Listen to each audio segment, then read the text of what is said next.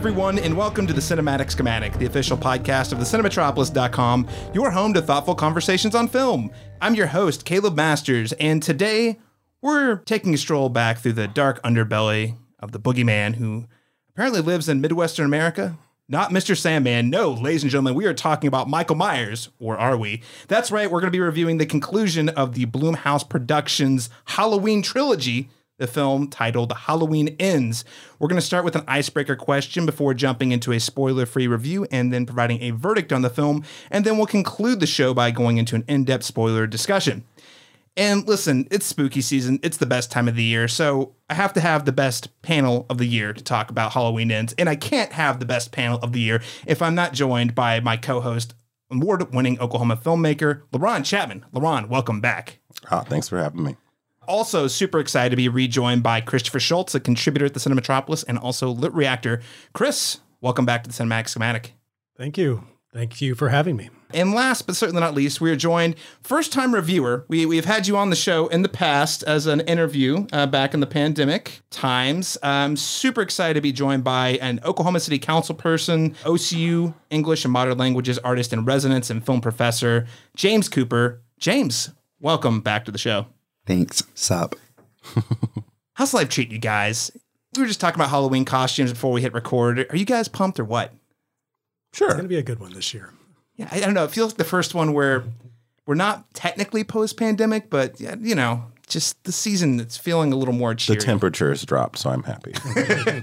Absolutely. Before we get to today's review, I just want to quickly note that if you're listening to the show today and you enjoy the conversation, you can support us uh, by subscribing and leaving us a rating and review on your preferred podcast app. You, you certainly want to make sure you do that so as not to be stalked by a Michael Myers ish character, I will sick Daniel Bokemper on you to review this podcast if you have not done so. Uh, so you, you don't want that. You don't want that. So just head to your preferred podcast app and leave us a rating and a review. I wanted to start today's conversation just by, uh, for those of you who maybe not have not heard uh, from Chris or James, I want to get to know you guys a little bit better. So the icebreaker question today relates to this film. So in Halloween Ends, one of the lead characters wears a, a somewhat unsuspecting yet simultaneously somehow unnerving scarecrow mask. I'll throw it to you first, Chris. What mask or Halloween costume is always going to give you chills? I'm really not a fan of clowns, honestly. I know that it, the fear of clowns has become sort of a cliche in and of itself, but um, I do genuinely find them unnerving. Um, so if I see anyone in just like full clown regalia, I'm I'm gonna cross the street. Just walk away. Yeah. Yeah. Uh, what do you What are your thoughts on the killer clowns from outer space costumes that have been making a resurgence this now, year? Those are wonderful. I, I, well, if we're talking about the '80s movie, I, I do rather love that movie. Um, if I saw someone dressed as a killer clown from outer space, I probably would want to talk to them. Actually, those clowns don't freak me out. Um, it's weird. They're, they're, apparently they're, they're getting a video game. There's now so there's a resurgence in the zeitgeist around uh, killer clowns from outer space. At least uh, I saw some stores online carrying it. Well, I, I, I, guess I, I guess we're going to look forward to Killer Clowns 2, uh, nostalgia uh, sequel, requel. Listen, uh, we've run out of other things to mind. Why not go to B movies? Probably going to be a cover of the Dickie song, uh, the theme song from some modern band, I would assume. So.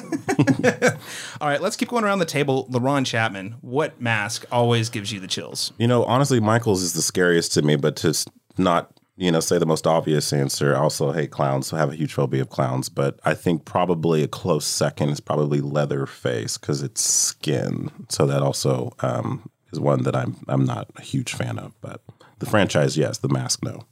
Yeah, it's it's it's, it's decaying skin. Is it just is it just because it's skin, or is it something about how it's like decaying, rotten, sewn together? What about it kind of gives the, you? All the above. It's stitched together. It's other people's faces. It's just it's gross. It's you know, and then also they're impersonating someone else. So that's that also freaks me out. So yeah, which is also the problem with clowns. They they've painted that fa- that smile on. I just don't know how to feel when I see them. You know, that's the thing. Yeah, like you don't know who's who's behind that. Mm-hmm. Seriously, it could be anybody. Yeah, creepy. James Cooper, what mask consistently gives you the chills? Do y'all remember a movie called Return to Horror High? Do you know this? Vaguely, yeah. Vaguely. George Clooney's first. yeah. Uh, yeah, yeah, yeah, yeah. yeah. yeah, yeah. It's been a long time, but uh, from the 80s slasher, arguably self aware meta thing. Um, but the killer's mask in that is like a proto scream, like blank expression. And I really, I just always find it so creepy and it's super underutilized in that film. And I really wish someone would do that.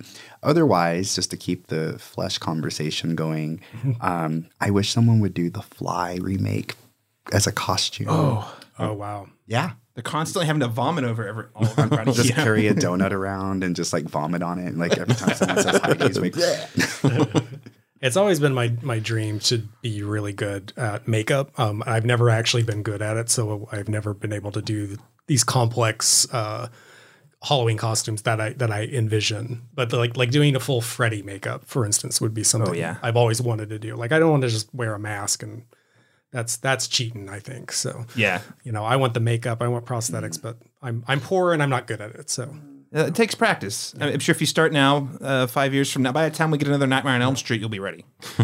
yeah, we'll see about that one. Um, I guess uh, TBD. Uh, it's been I'm getting up there too, so you know.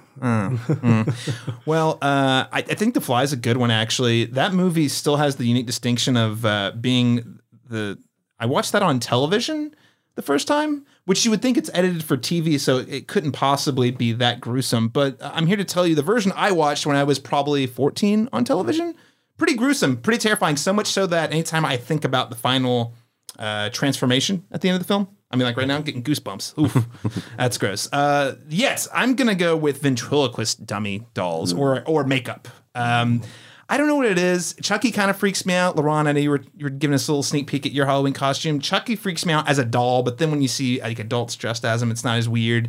Uh, but uh, ventriloquist dolls. Um, that movie Dead Silence that came out. Gosh, what 10 plus years ago now. Uh, not super duper scary, but the the dolls were terrifying. The the movie was kind of creepy, but the dolls, in particular, the design were uh, pretty haunting. Ja- James Wayne's first foray into uh, dolls turning their head slowly and looking into the camera. Yeah, I know. And and and if you're me, it, it somehow it just gets you every time. Uh, It, it gets me in a different way, but not, it doesn't scare me. Uh, it just makes me mad. Yeah, yeah. It was, you know, James Wan, uh, early experiments. uh, Wayne or what. but uh, yeah, so anyway, ventriloquist dummies. I had someone who actually came to a Halloween party I hosted last year with uh, ventriloquist dummy makeup on. I didn't tell them, but I remember that person. Yeah. I, I was there. yeah, you were, yeah, yeah, it freaked me out a little I, bit. yeah, I was not comfortable with them. I didn't tell them this, uh, but I anyway. if you're listening, you know who you are, and I, I promise it was a great costume. I was I was mortified. All right, uh, listeners. Well, what sort of Halloween mask or Halloween costume always gives you the chills? You can let us know by following us on uh, social media and hang us up on Facebook or Twitter, or you can send us an email at the cinematropolis at gmail.com. But let's move on to the main event today, which is our review of Halloween Ends. It's been four years since Michael Myers vanished without a trace. Hello.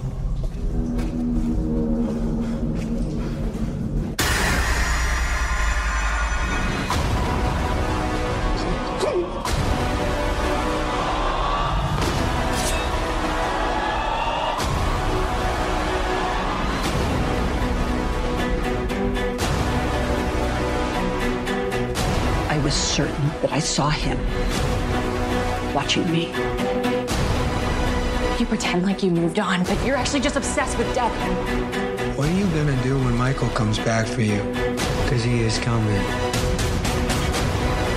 But this time, something feels different. He's more dangerous. So, according to IMDb, Halloween Ends is described as the saga of Michael Myers and Laurie Strode comes to a spine chilling climax in this final installment of this trilogy. And uh, listeners, I wish you could just. I, this isn't a, a video media, but I really wish you could see the faces based on the IMDb. It's very synopsis. similar to my face when we discussed um, uh, Jurassic Park Dominion, Yes, actually, great. Yeah, Halloween Dominion. Yes. For those of you who didn't catch that episode, uh, that that synopsis straight up lied to us about what the movie was about. Yeah, this is not far off. Can I just point out?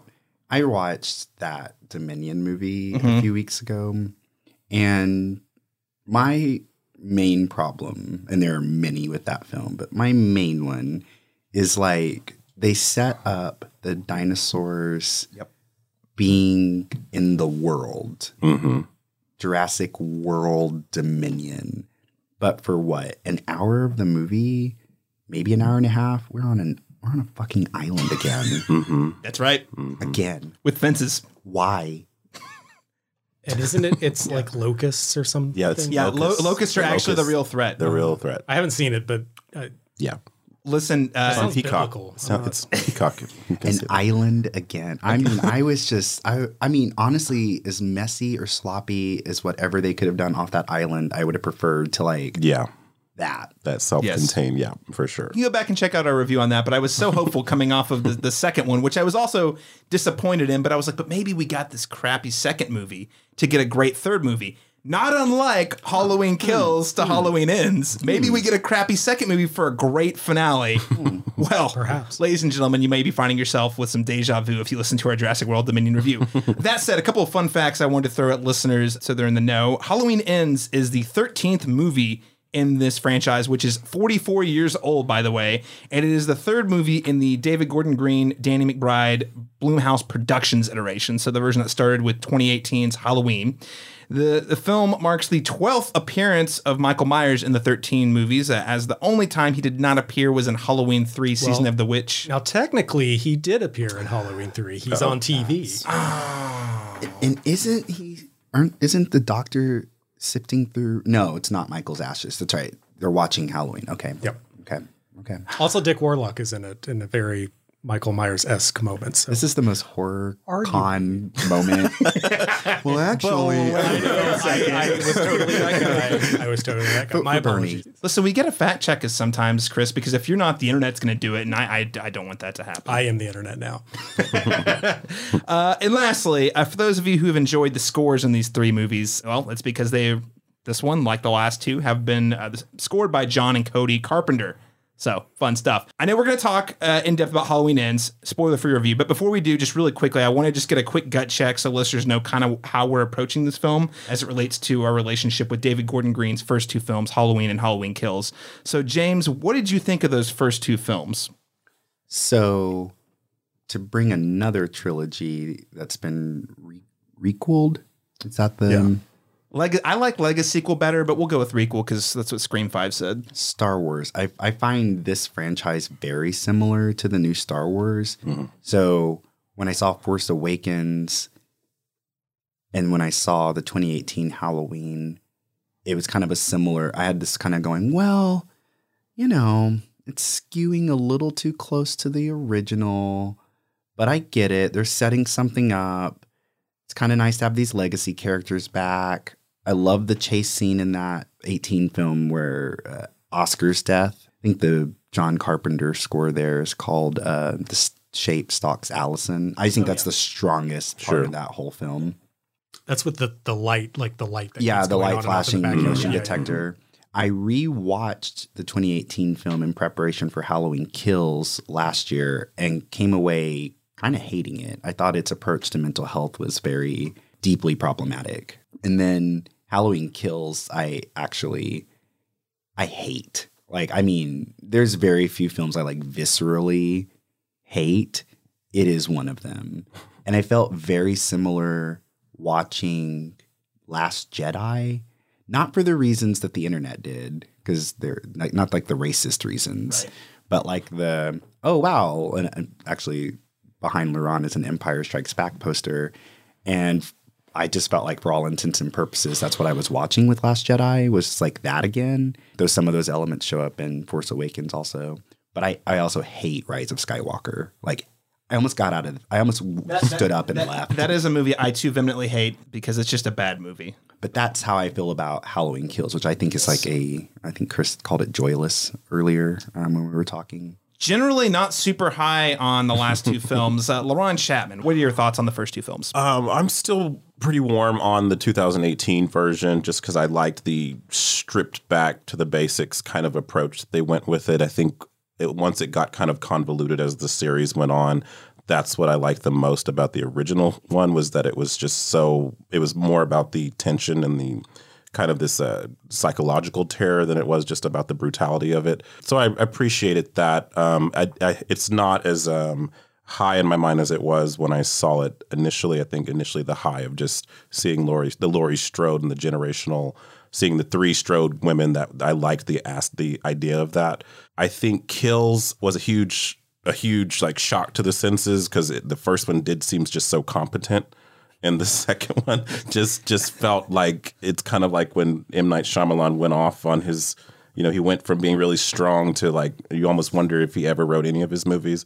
Um, Imagine if Lady in the Water was his second movie. exactly Sort of thing. it just it's like this is not the same person did not make this film that made the last one. So that's what it felt like with kills. My hatred for that one has I've warmed to that one as well, just as just being a slasher film, just for the kills itself. It does sell its title, but as a competently made movie, it's just it's just not there. Um, and I will just say honestly, before we even get to to ends, that all three of these movies seem to have a personality disorder. They do not feel like they are part of the same universe. It does feel like, hey, it's your turn. You know, like it sounds like three different people made these different movies. They all have a very distinct vibe to them. They all have their own unique strengths and weaknesses, and they're not the same in any of them, which makes for an interesting ride. Interesting, if not completely, you know, enjoyable. You've warmed on Halloween Kills somewhat. Warmed, I don't think it's good. Starting ice cold though. Yeah, starting. Yeah, yeah, yeah. Exactly. Okay. All right. Mariah Carey, she's thawing out for Christmas. That's where I'm at. You know, so Wrong holiday. you're right. Fair enough. How about Halloween? dude? Uh, it's in the title. of Don't worry. We'll, we'll do the Mariah Carey Christmas special, so LaRon, much. two months from now. Thank you. I'll just wait here until then. Christopher Shultz, what did you think of the last two Halloween films?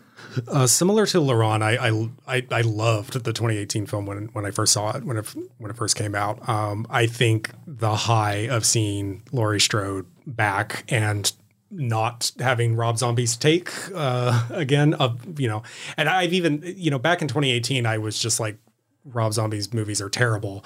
Uh, I've changed since then to to kind of come back around to like you know I don't know that they're terrible.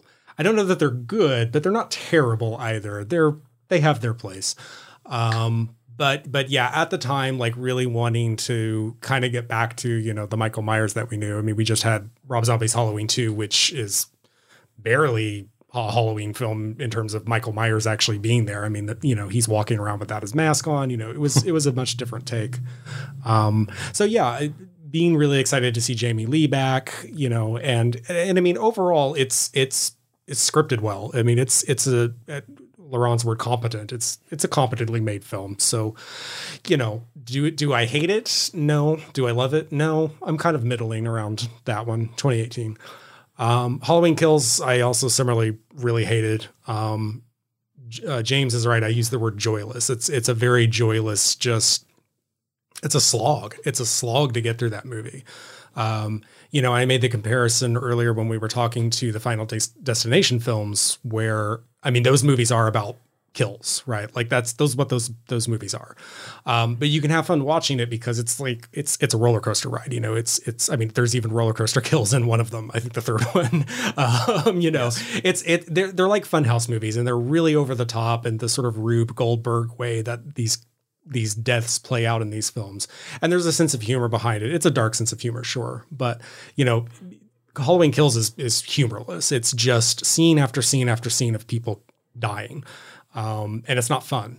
Um, and and to to talk to the point that uh, LaRon made that they all three of these feel like different films, but made by the same person. Um, it really did kind of feel like the um, special effects department were in charge of Halloween Kills. So like, well, you know, let's I don't- a, a fluorescent light bulb death. You know, let's you know how many different ways can we come up for Michael to like kill people? Um, and it's just that for like two hours. So wasn't really keen on that one. It just it felt very soil, soulless and joyless.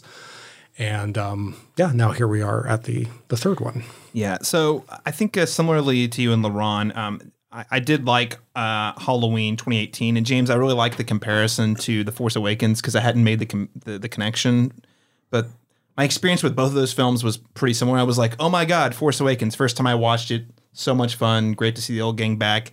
Was a little disappointed by the lack of innovation in the story, but just the, the sheer idea of having Star Wars with those actors on the screen was just such an experience. But then, you know, the longer you think about it, the more it cools off, the, the more you're like, oh, did I ever want to rewatch that one? Not really. Like, there's not really a lot there to go back to other than the new characters they introduced. Uh, you know, not a lot there.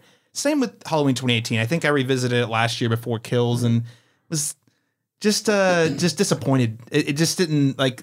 I remember really having a great time, thinking the kills were really brutal, and I don't know, maybe it, it- it's kind of worn tired, but it didn't really add anything new to the Michael Myers, and then especially the mental health piece at the beginning is uh pretty rough. Uh, and I also have to say, disrespect to podcasters. Very few, I mean, they made podcasters seem predatory in that movie. So come on now.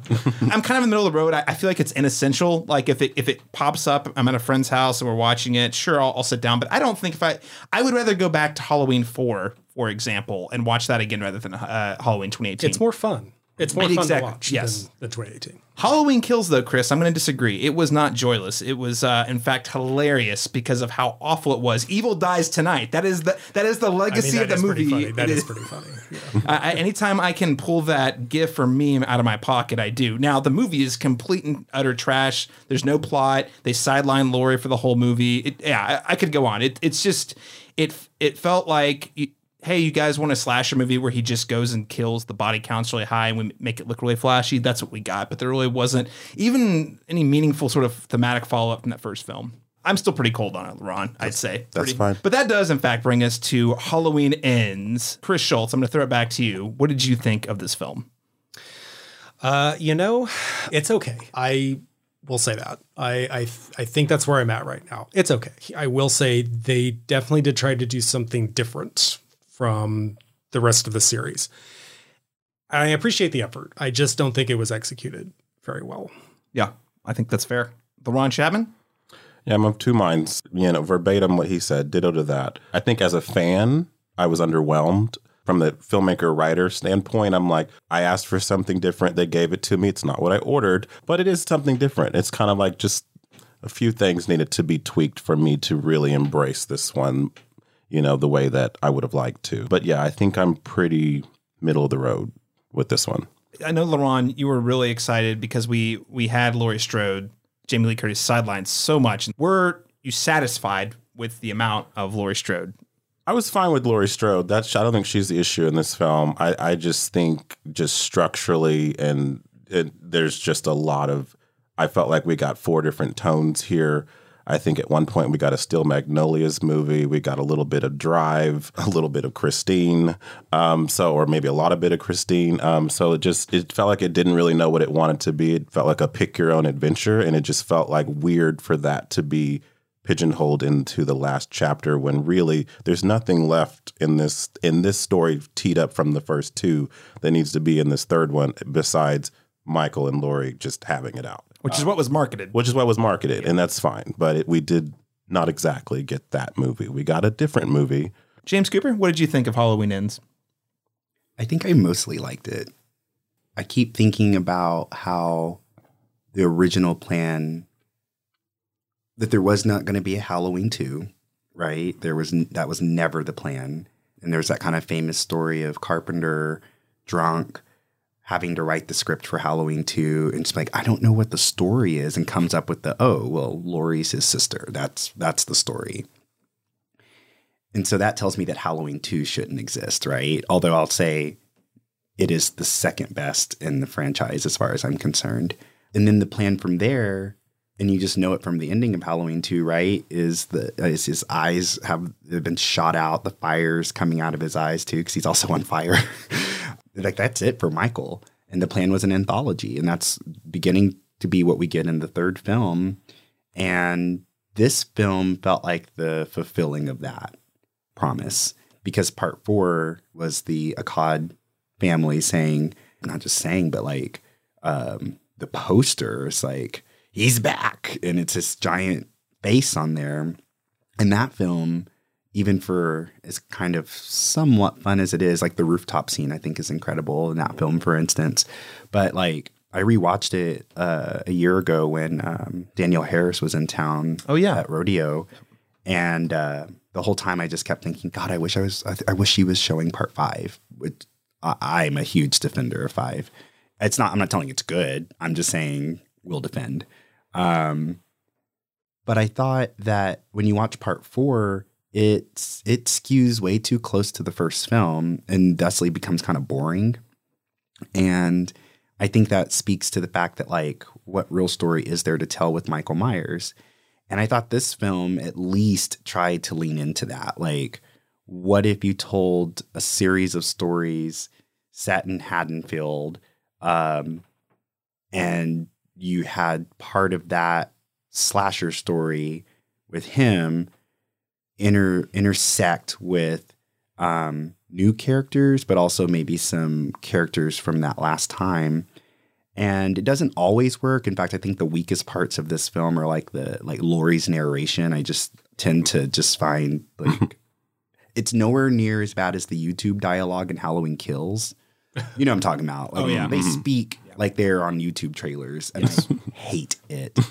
Um, whereas this film, the dialogue seems mostly more organic. I don't love this film.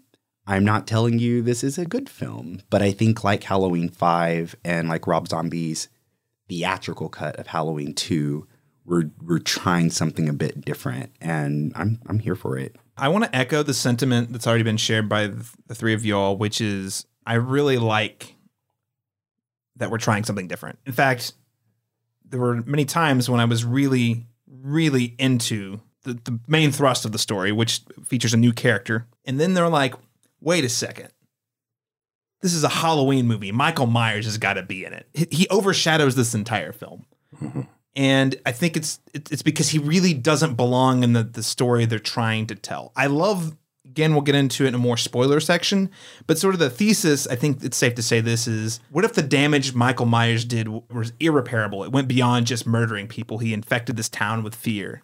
That's cool. They tried awkwardly and bluntly and poorly and Halloween Kills tried to, to approach the same theme of like, oh, the angry lynch mob gets out of control because they're afraid of Michael Myers. This is more the long game because it's set four years later. So what if this fear has festered and what would it do to a town? they shot themselves in the foot with that though and I, I don't know if we're quite where we should be with with spoiler talk yet but the fear that michael myers has apparently inflicted upon this town is not at all present uh, there the the the fears and the blame have been shifted to another character Right. Um, and michael myers is really not mentioned in terms of like how haunted this town is It's in how they use him is inconsistent. So I yes, I agree. So I'll, I'll, I'll say more for spoilers, but I'll say the the the thesis of the movie, or one of the theses of the movie, and some of the ideas they're playing with and the characters I, I'm really into, but the execution's totally botched. I think if you take my, is going to sound crazy, but if you take Michael Myers out of the story and they do things a little differently with the ending, I actually think it's a better movie. And uh, I'll just leave it at that. James, you said they were leaning back in the day, leaning towards the anthology approach with Halloween 3 Season of the Witch. I personally think there's way more room for some compelling stories uh, that way. This movie tries to, I think, push it as far as they can before someone, whether it be the Akkad family, whether it be Blumhouse, says, yeah, but people want to see Laurie fight Michael Myers. That said, I feel like it sort of hinders the film overall. But I want to ask about when we talk about how well Halloween Kills delivered on, you know, the kills and thrills, the slasher films, things that everyone looks for. Do you guys think this film delivers on those things? Do you think people who want to see that are going to be satisfied, LeBron? Uh, no, I, I felt like, and I don't go just for primal, you know, whatever. Like I, I do look for a story. Um, but I think if we're just specifically talking about that element, um, I think Kills delivers on it gives the buffet of of, of murder and mayhem, whereas this one such it's a much more character driven story, which I don't mind um, in general. Um, I think definitely the deaths was surprisingly, you know, I mean, there's two or three notable ones I will say, pretty cool ones too, that I think are memorable just in the larger, the larger sphere. But I think as a whole, it's pretty light on on on the murder. You know, there's a lot more um, dialogue, you know, and, and more like just conversation, you know, talking out the themes of the movie than there are, you know, actual slasher like kills and murders. James, I think it delivers, but like I found when I was doing my my ranking on my Instagram stories the other day, uh, and I know we're going to talk rankings later, and I still found myself ranking three, six, and five ahead of this one. And I've been like struggling because, like any good horror nerd, it's like, well, I don't know. And I keep wondering why. And I think part of it is like, I think a lot of the characters, the new characters this film introduces, like, I just hate. Like, I, I, I know we're supposed to, and that's kind of my problem. Like, I wish there was some depth to to some of those characters so that when they die, there's there's some stakes, there's some drama there, and so that was really missing. So like, you know, as that was a big problem for me. Um, but well, and then the other thing too about Halloween five and six, as I've been thinking about them, is like, why would I rank those higher? Um, like in so many ways, this movie is not a slasher movie, right? Yeah. Yeah. And those two films are, and they have like one of the most, I think, uh, important, you know, tropes of the subgenre, which is a chase scene, and that was really missing here too. And I think, say what you will about the Curse of Michael Myers, I think that chase scene with Oh, it's great. Kara Yeah. Strode is just one of the best things. And I think the chase scene in the woods with Tina and Jamie is just incredible in part five.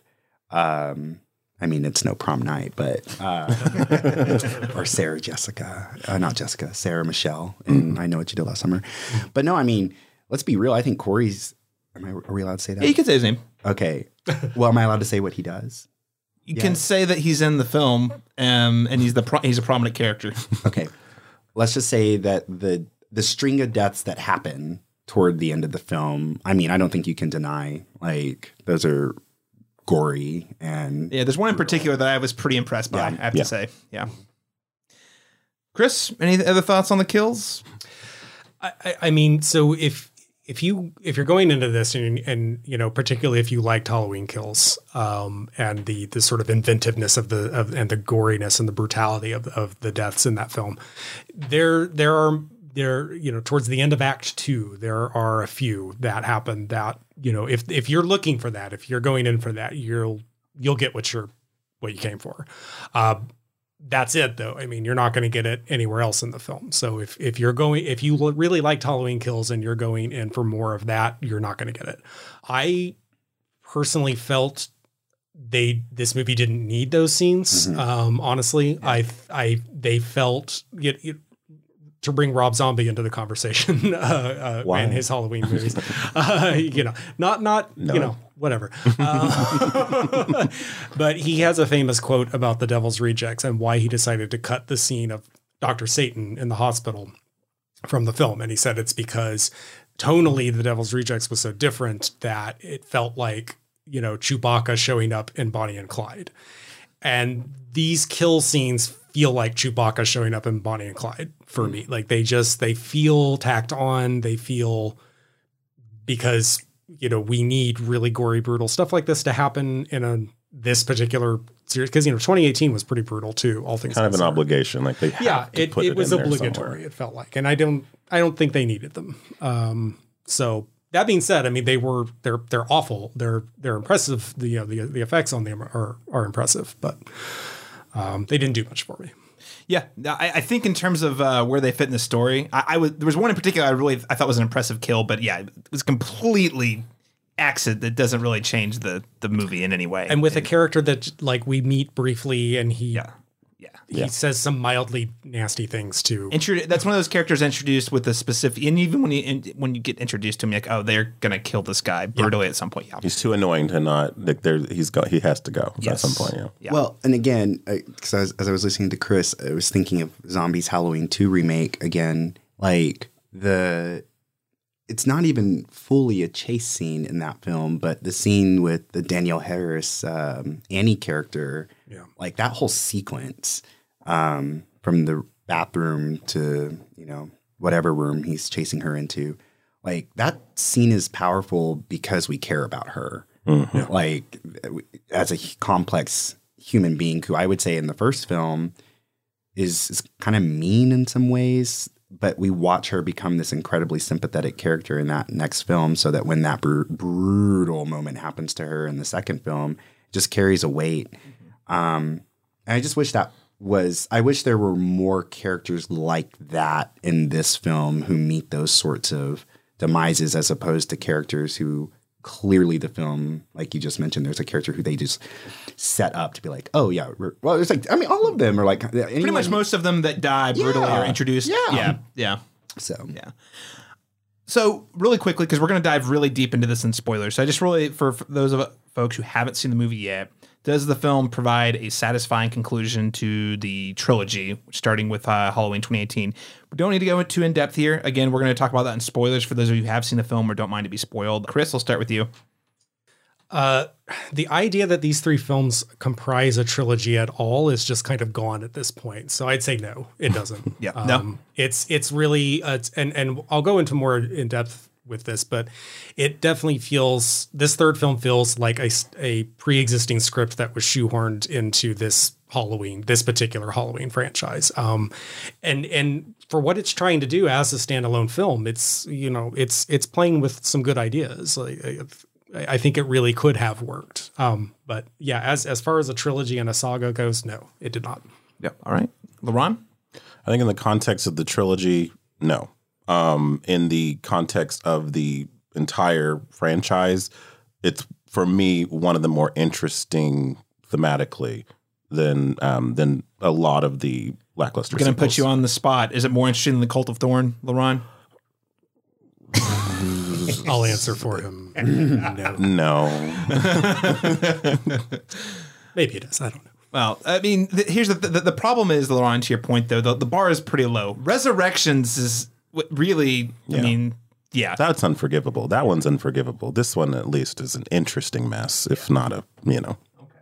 So relative to the whole franchise, this is satisfying. James, I'm going to say yes with an asterisk, and I want to come when we go into the spoilers. I'll I'll talk more about that. Um, but I will say, so my major problem with the 2018 film is I don't understand many of the decisions that Danny McBride and Gordon Green are doing because, like, well, we're gonna uh, wipe the slate clean. It's a direct sequel to Halloween two or to Halloween. Um, so we're gonna ignore all the sequels, but we're gonna make visual references to H2O with the podcasters in the bathroom. We're going to, I mean, just one by one, uh, we're gonna do Halloween kills in a hospital. Um, like all these references, and all the the unfortunate thing about that is all I kept thinking was like, man, the ending of H2O is one of the most satisfying movie theater experiences anyone could have. Like that moment where she like chops that man's head off and People that- cheered. I mean, we yeah, it, it, and, and the score hits in such a great way. And that shot of her with the axe and that that final shot, I mean, that's that's Powerful. impactful. Yeah. powerful. And so then you watch 2018 and you're like, well, she's drunk again. Why are we doing? I mean, seriously, Yeah, like, yeah, yeah, yeah. We've already been here. What what Yeah. are we doing? They remove the whole she's the sister thing, but then find this incredibly convoluted way to like get Myers to her house. Yeah. So, uh, just in terms of like satisfying conclusions, I'm already a bit you're like, oh, uh, because I don't, I, I, I- I'm not really sure why these films exist in some ways, except for money. Money. Yeah. Um, but I will say, I find, and I, I didn't quite feel this watching it in the theater, but rewatching it today, I think the intimacy of the way he shoots their fight in that kitchen, I think is is really well executed. Sure. Um, I mean, super well executed. Um, and in that way, I find that satisfying. But there, I have more to say about that later. I also have more to say about that. I think uh, it's a great sequence that would have fit better in a different movie. that's that's how I would put it. But um, you know, it's a shame Resurrection really stole H2O's concluding uh, moment because uh, H2O. I, I think James, to your point, um, we were talking about this uh, before we started recording. I think LaRon, you laid out like this ideal track of Halloween one, two, and then H2O. It's perfect. It really, I mean, like you know, yeah, yeah, Yeah. Halloween two, maybe not as strong as the original, but I, I thought, you know, when they said they were going to go back and reboot it, and it was going to be Laurie wrestling with a sort of PTSD, survivors, you mm-hmm. know, guilt or what whatnot. I was like, well, they did that in Halloween H2O. And initially I was like, oh, this is really visceral. This is the Doomsday Prepper version. So it's a different take. And I, I was interested to see where they go with it. But the reality is, especially in this film, without being too specific, she sort of ends up in a very similar place as H2O, but with like a lot of nonsense in between Yeah. Halloween and, and, Yeah. and Halloween ends. So I just, this whole series feels pretty unnecessary to me, honestly. Even though I thought 2018 was solid, I, I this whole thing is kind of a mess. And to your point about how it's approached in H2O, I think the PTSD and the all of that, and we talked about this before the podcast, but was that I felt like that was handled a lot more organically and believably in H2O. Way more nuanced. Yeah, it's Yeah. this here, like like you said, the Doomsday out in the woods with the whatever feels a little caricature of that that kind of Over the top. over the top, like you know, it's just really hammy in that way. Whereas in H2O, just felt like a woman that was tr- truly just she was haunted. haunted you know? by his presence. And I thought that was so much more effective in that one, which is so crazy to think that H2O of all movies is the one that, that that just works for me. I Mm-hmm. rewatch that every Halloween because that one just it's short, it's lean, it's satisfying. But there's there's still a lot to chew on. It feels like it, Mm-hmm. it follows up on the previous films without requiring the audience to have watched all the other sequels. You know, it's And I'm emotionally invested, so it's just yeah. So Apparently, Jamie Lee Curtis was not happy with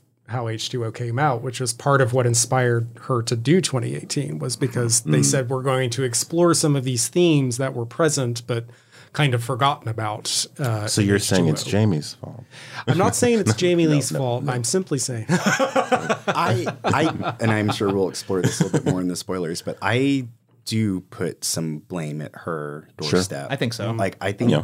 the, the interviews that she and Gordon Green were doing around Halloween kills were trauma, trauma, trauma, trauma, trauma, Black Lives Matter. uh, Yeah, it, it, it, it's insulting. Um, particularly if you follow those themes through in that film, like, well, what are you saying about mobs and what are you saying about cops? Mm-hmm. Right? Oh, I should. That moment where Hawkins in the hospital says to her, I should have shot Michael when he surrendered. Mm. No, he shouldn't have. I'm mm-hmm. sorry. And I know that's going to like maybe upset some like horror fans, but really, because they're like, Michael's pure evil, man, and, and you do, you have to destroy him. It's like, okay, well, okay, let- let's just put it this way. In Oklahoma, right, just to put on my counselor hat real quick, in Oklahoma, we have a shortage of mental health counselors, right? We are number one in trauma statistics in the entire country. Number one in adverse childhood experiences. Number one of, of things happening to people in their childhood that shape them into doing some criminal behaviors as adults. We are number one in incarcerating people as a result of that. The school districts uh, here in Oklahoma City uh, 12% of our kids are reading at a fourth grade proficient reading level. Okay. So, what happened when you combine those statistics with the last 40 years of uh, not funding access to mental health care, particularly in your rural parts of Oklahoma. And then, movie wise, on screen, you have your villainous characters be mental health patients. What are you telling people about mental health, particularly when people who have mental health uh, issues are considerably, demonstrably more likely to be victims of perpetrators of violence. So I I I think it's a super dangerous moment in the 2018 or 20 uh, in Halloween Kills, excuse me, when Hawkins says to Laurie, "I should have shot him." Because remember in the flashback, Michael has surre- he is standing there, right? And Hawkins like, "I should have killed him." And I, I think that that is part of the problem in this country is there's still so much mental health stigma and, and a lack of understanding that every single person should be in therapy. And I believe that strongly. Um, because you're not just traumatized by your, your childhoods sometimes, um, but events traumatize us. We're the home of the bombing. There's 9 11. I don't know how about you all, how you've been feeling about the pandemic, right? Um, But don't skip over Trump era, like all of that. So there's so much, there's multiple crises. Yeah, did we did did everyone pay did they pay for therapy for the, the, the survivors of the Tulsa race massacre? You see what I'm saying? Mm-hmm. Like there's so much we've been through and I really worry about the representation of Michael Myers as this embodiment of pure evil. Right. And so I do and, and you'll hear Jamie Lee Curtis use this sort of language. And I just think it's a problem. And and I think in some ways what it says is I think she has misunderstood that original film. I think that Loomis is kind of a villain in that film. Like he's he's nuts. He, Oh, yeah, he's, out of his mind. Um, think about that. Think if if a psychiatrist or psychologist said, "I've been trying to work with this child, and I'm just going to give up, and I, I think he should be locked away forever." Like, uh, put that in real world context, right? And and so I I, I think John Carpenter's Halloween is a critique of that guy. Loomis, especially when you go back and you listen to interviews with Carpenter, where he says, and he said this in recent years, that Myers for him represents because Carpenter, as an adolescent, lives in, I believe it's Tennessee, maybe Kentucky. And he was so confused how it was that white people, middle class Christian white people, y'all know this, right? This was like new to me about a few years ago that middle class Christian white, you've heard this, LaRon? I, vague. I think. I think. I think I know where you're going. But yes. middle class Christian white people could, during times of lynchings in the 50s and 60s, kind of just be okay with it and, and, and be okay with segregation, be okay with Jim Crow segregation, be okay with black people not being able to vote. Um, to kind of be like, well, I don't know, I'm kind of moderate. Maybe you guys could like slow down. And he was like, how is it possible that someone can appear human and act inhumanly? Right. And that's Michael Myers. And if you do that, if that's the metaphor, Yeah. then what are you like? What's going on then to have these sort of like where we need to shoot him? Well, and I thought, especially you mentioned this uh, in your review for 2018's, and, and I think that the part it really has soured for me too is they make such a big they they treat a mental hospital like a house of horrors. yes At the beginning, you know, it's it's not oh man, these people need help. It's these guys are crazy. Yeah. They're gonna try to kill you. Yeah. You know, it, it it's uh, It's, it's, just not lazy. great. It's, Yeah, really, it's it's lazy. very lazy. It's- you got you got that in the '78 film too a little bit, like the the shot of like when Michael has escaped and like the the the mental health patients are just sort of roaming around like cattle, like Yeah. they're not people, and it's like yeah, that's that's tough to see, but like, and this doesn't excuse it really, but it's like that's 1978. You know what I mean? Like like we made mistakes. We've we've been making mistakes. We're still making mistakes in cinema, but but you know that was 1978. We're talking 2018. When, and we and not only have we not made progress, we've like we're the movie. The statement the movie is making is that we're doubling down on the fact that Yes. he is pure evil. Yes. And this movie, which we'll get into in spoilers, is like, yeah, he's pure evil. Like, there's no ambiguity. He has to go. And again, stemming from the idea that he is a mental health pa- patient is, you know, it's kind of concerning. And um, you know, I know horror has often been associated. A lot of horror is uh, framed through a conservative lens. Uh, you know, Sometimes. sometimes you know, people have sex or do drugs, they get murdered. You know, things of that nature. It's just, uh, I guess, the, the lack of progress is uh, pretty pretty disturbing and disappointing. Well, and when you go back, it's not just we're film making the mistake with 1978 because like for all of Carpenter's arguably progressive commentary with that film. Uh, as Chris is pointing out, like the, the representation of mental health patients at the beginning, and I don't want to talk about mental health patients. I just I I, I want to say people with mental health, Yes. like Yeah. concerns, Yeah. Concerns, issues, yeah. right, traumas.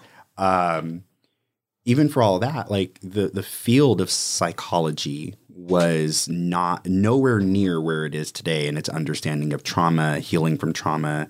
And so in that way you can almost kind of forgive Carpenter in that film because s- that is kind of how a lot of these folk would talk about um, people with mental health. Well, and it uh, was just sort of concerns. di- like give them enough Thorazine Yeah. that they can't function and let them rot. And But where was we- kind of the But where we are with mental health awareness now, the conversation, the discourse around that, it, it's almost like we we know better now.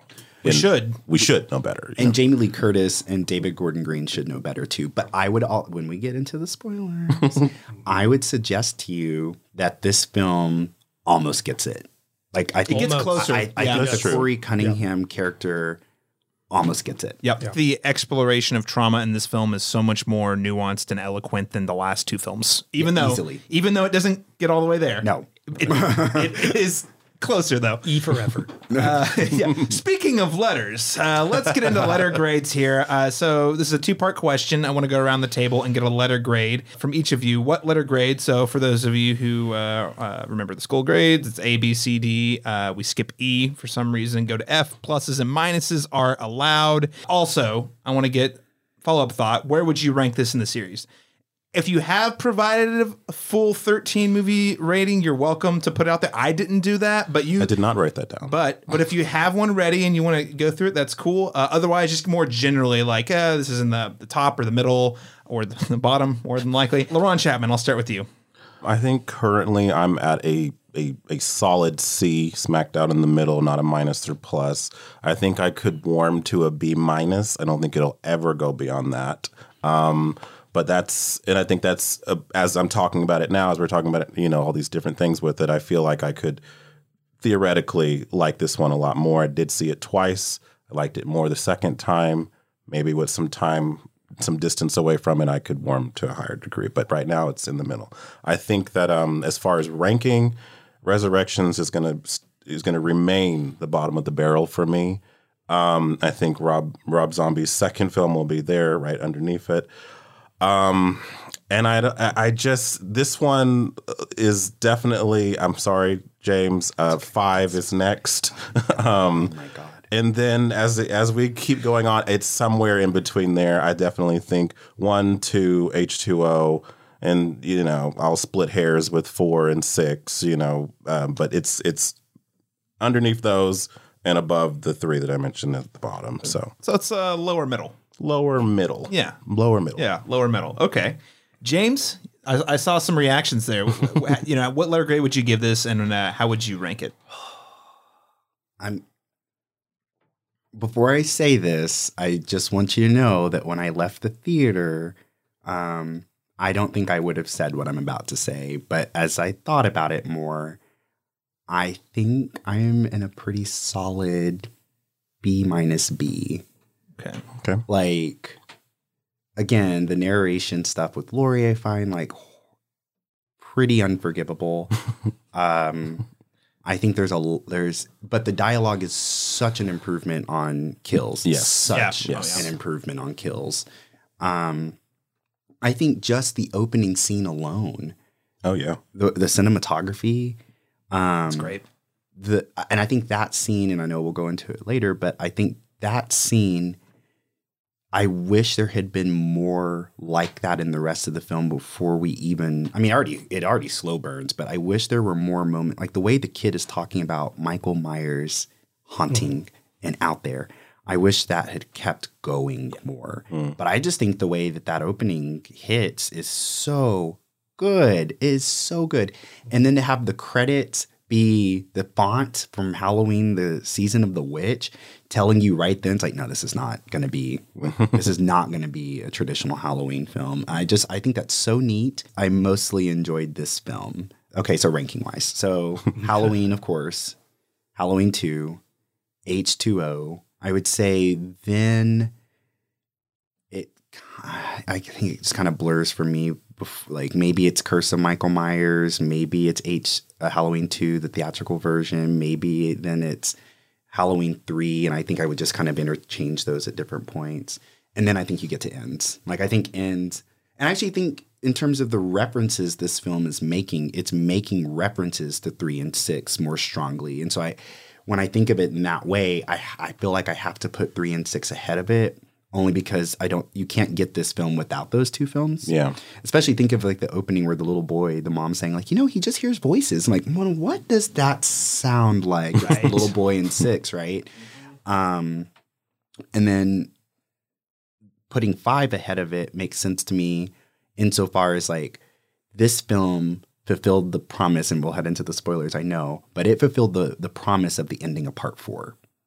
Yeah. Oh, absolutely. Right? Yes. It, it, it- Yep. and, and so I have to tip Until it didn't. Until it didn't. Until- it was so close. But it, it yeah, it, I I I'm way more forgiving. I think Michael does belong in this film, um, and we'll talk about that later. But I, I just think that three and and and five and six were already the you can't have this film without it, and then everything from there is just like kind of hit or miss for me.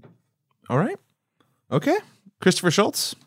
I'm in more of the C, maybe almost leaning to a D camp personally for this film. Um, mostly because, and again, I will get more into this uh, as we get into the spoilery section, but um, this movie is obsessed with David Lynch, um, like very obsessed with David Lynch, and there are hard references to David Lynch's work, primarily Blue Velvet and Firewalk with Me, um, and a little bit of like Twin Peaks: The Return is in there too. Um, and I felt more annoyed by that than charmed by it. Maybe that's just the frame of mind I'm in right now. Um, I might be fine later, but I, I did, I did sort of like, oh god, okay, here's another David Lynch, and I love David Lynch. Don't get me wrong; it's not because like I hated seeing it. Um, I don't know why. Um, I, I I was also not that familiar with David Gordon Green and Danny McBride, other than Righteous Gemstones and um, Vice Principals, which are two shows I actually really like. Um, but I, outside of that, I'm like, what else has this guy done? I've never actually looked it up. And I saw that he directed Pineapple Express and Your Highness, and those are two of the most atrocious movies ever made. So those are fighting words for certain people on Pineapple Express. No, I don't think anyone's going to defend Your Highness. Though. No, no, Your Highness. we'll talk about Pineapple Express later. Okay, okay. Um, I I was not a fan, but um, so yeah, I don't know if I'm just like annoyed by external factors and and I'm just in a weird place of mind, but like I, am warming up to the movie more as we're talking about it. Um, I'll say that. But um, yeah, C. I, I'm going to say C.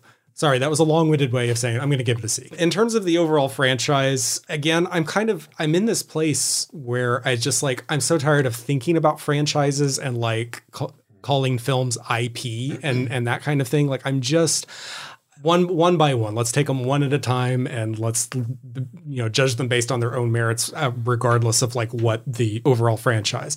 But that being said, I'll still play the game, uh, and um, you know, obviously. Uh, the original Halloween is a classic for a reason, for reasons well outside of like the bloated lore and the franchise and everything that they've mm. done, for better or for worse. Um, so yeah, obviously that's a very well made film. It has its problems too, but it is a classic for a reason. So obviously that's the number one. I don't think anyone's ever going to rank any of the other films above that one. Maybe three. Uh, maybe three. Uh, that being said, I think I would put Halloween three next. I mm. do rather like that movie. Um, it's it's silly, it's goofy, it's exactly just the kind of like Halloween fun with like some genuinely terrifying stuff happening in it. I think it's done particularly well. I would say probably H2O after that. Um, I I'm Halloween 4 is just a personal favorite of mine. It was actually the first Halloween movie I ever saw, so I think that's part of why it, it I, I'm I, I'm very much endeared to that movie. So I would put that one next. Uh, probably six. Then after that, maybe five. You know, change them out.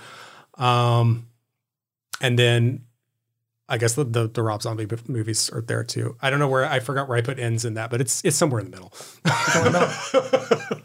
There's too many. There's 13. There there's are 13. That's why I was so like, we're not going to do 13. I mean, uh, we did the Fast and the Furious at nine, and that was that was honestly probably too much. But yeah. are we all clear that Resurrection is unwatchable? It's yeah. the yes. it's all it's the bottom. Okay. It's yeah. it's the, the absolute bottom. It's I, just a dreadful, dreadful movie. It, it ruins just, it ruins H two O. It mm-hmm. doesn't say anything meaningful. That's and the, that's the main reason. Is it ruins a really good one? Well, and, and and again, separate it out from the rest of the movies. Right? Look at it as just a movie on its own. It's just bad. It's, it's, it's so it's, terrible. It's kind of incompetent. It's like, yeah. It's it like it, it, it, the original idea was to make a found footage Michael Myers movie. That was the original idea, and you see aspects of that in it. Okay, but e- even if you go back to the original idea of like, okay, I mean, so it's, I mean, anything can be garden variety, and that is garden variety, even yeah d- disengage from the lore of Michael Myers. It's, it's just it's, it's just rock, a bad movie. It's it's rock bottom. It doesn't add anything new. It actively like LaRon takes away from the previous film, which is always really bad. yeah, yeah. And also, um, he he beheads someone with a kitchen knife. You can't do that. That doesn't. That's not how that works. You can't behead someone with just swiping a butcher knife once. That's not how that works. Unless you're Michael Myers, I guess. uh, I'm also going to give this a C. Honestly, the reason being the conversation that we're having. If I walking out of the theater, I, w- I probably would have gone like a D plus, C minus. But I do really admire that there's interesting things happening here. We're going to talk about it here in a moment. And the conversation around this, I think, is going to be a lot more compelling than Kills because I don't think I've met a single person who likes Kills. I don't think Kills has, even though it has some interesting ideas sprinkled throughout, they're all executed so poorly and, and dumbly, like that, that people aren't talking about it. So I do think that this is going to be one of those that, you know, maybe five, ten years from now, we'll still be having conversations about it to a certain degree. Yeah, that was the weird one. Here's what was interesting. and that'll be its legacy, and that's fine. That's totally fine. f- so much more interesting, though. So. And because of that, it gets a C from me. I rank it, uh, yeah, pretty in the middle. I go, yeah, we. I, th- I think I'm in alignment with uh, LaRon uh, and James. Uh, Halloween one, the original Halloween two, H2O. I'd probably put three after that, then four. Four is also a personal favorite of mine. It's silly. It's just well made. That's really the thing, and it's fun. It, but it is also kind of like I'll admit that I maybe I have nostalgia goggle, nostalgia goggles for it. Like I'll, I'll fully Uh, same, that. same. It was on. It was one of the ones they played on AMC Horror Fest when I was a Mm. kid. Like every like two hours, it seemed like. Uh, so I, I like that one. I probably then probably Curse of Michael Myers. Then then we get into the Rob Zombie one and two somewhere. Then five. Then this. and well, then Halloween 2018. Then this. Then then yeah. It, it's just uh, it, it's lower middle, lower middle for me.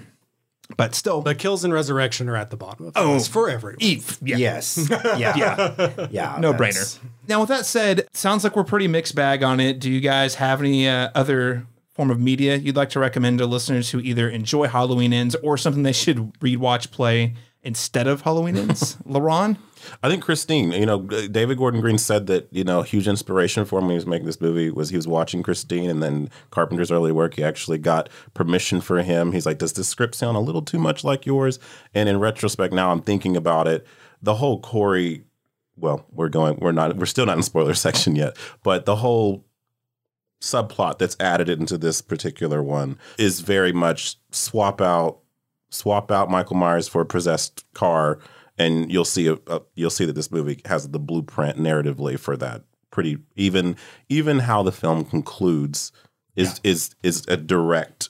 The, it, it happens the exact same way. Let's just put it that way. And Corey Cunningham, Arm, Arnie Cunningham is the name of the character. It's there, guys. Just watch that film. Okay, So, so, so watch, uh, watch Christine. Okay. yeah. This is a fun film. What Stephen King thinks about all this. He actually said He the movie. actually he, quite liked it. He liked it on Twitter. He said it was a fun movie. Yeah. Okay. He was like a character-driven slasher movie. He was like, "Give me more." So that was. He oh was come on, like that hasn't been. Come on, King. Right. Come on, dude. Right. well, let's be, when it comes to movies and, and God, Stephen King, you know, when it comes to movies, his tastes are a little I different than I do rather enjoy that man. I grew up reading him. Yes. Um, but I mean, he's also something. His tastes are everywhere, though. That to be fair. and, and specifically with movies, like I like the novels, but like his, uh, yeah, his movies are yeah, kind of all over the place. But uh, James, what would you recommend to listeners instead of or uh, along with Halloween Ends? I mean, some of them have already been noted. I wouldn't say instead of. I should have known I was going to be the defender. but I wasn't. Again, I just can't stress enough. That is not how my best friend Randy and his girlfriend Liz.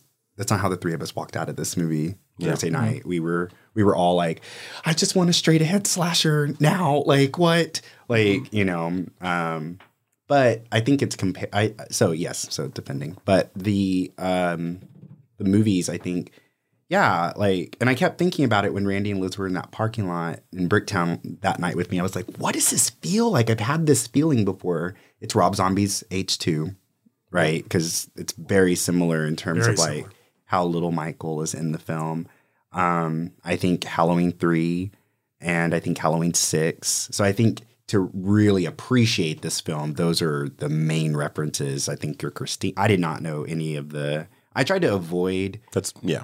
I try a. I don't watch trailers anymore, Good. uh, and I was so happy I had not. I watched the trailer for this after I saw it, and I was like, "Are you are you fucking kidding me? Like y'all They put lied that to you. They in lied the to us. trailer?" um, but um, I think I hadn't even thought about Lynch until Chris was texting me yesterday. But now it's like, oh, the font's not only Halloween three, but it's it's Twin Peaks Firewalk with Fire Me, Walk with yeah. me. Um, but I think those are sort of the main references. I didn't know any of the Christine stuff. Um, I have a lot to say about that in the next section. Okay. Okay. Chris? Uh, yeah, I mean, I mean, again, honestly, if you, I mean, it, it- this is this photography wise, cinematography wise, this is a beautiful film. Like it, it, Yeah. it is beautifully shot. Um, that's that is one of the best things about it. And I actually, I legit love the score. Um, Carpenter score. I think this is the best one out of the three so far. Like, um, uh, you know, outside of the like the original, this is this is a really good score. Um, and and and yeah, so I mean the the visual references to Lynch, like I like Blue Velvet and Firewalk with Me.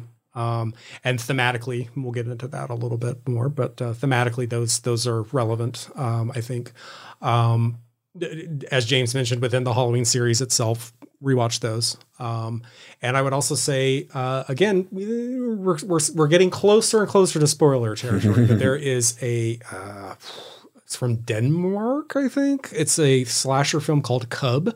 Really, really good, sort of like latter day slasher. is made in like 2014 or something like that. And again, thematically, very similar to what's going on in this film. So it's called Cub, or I think, um, is it Cub?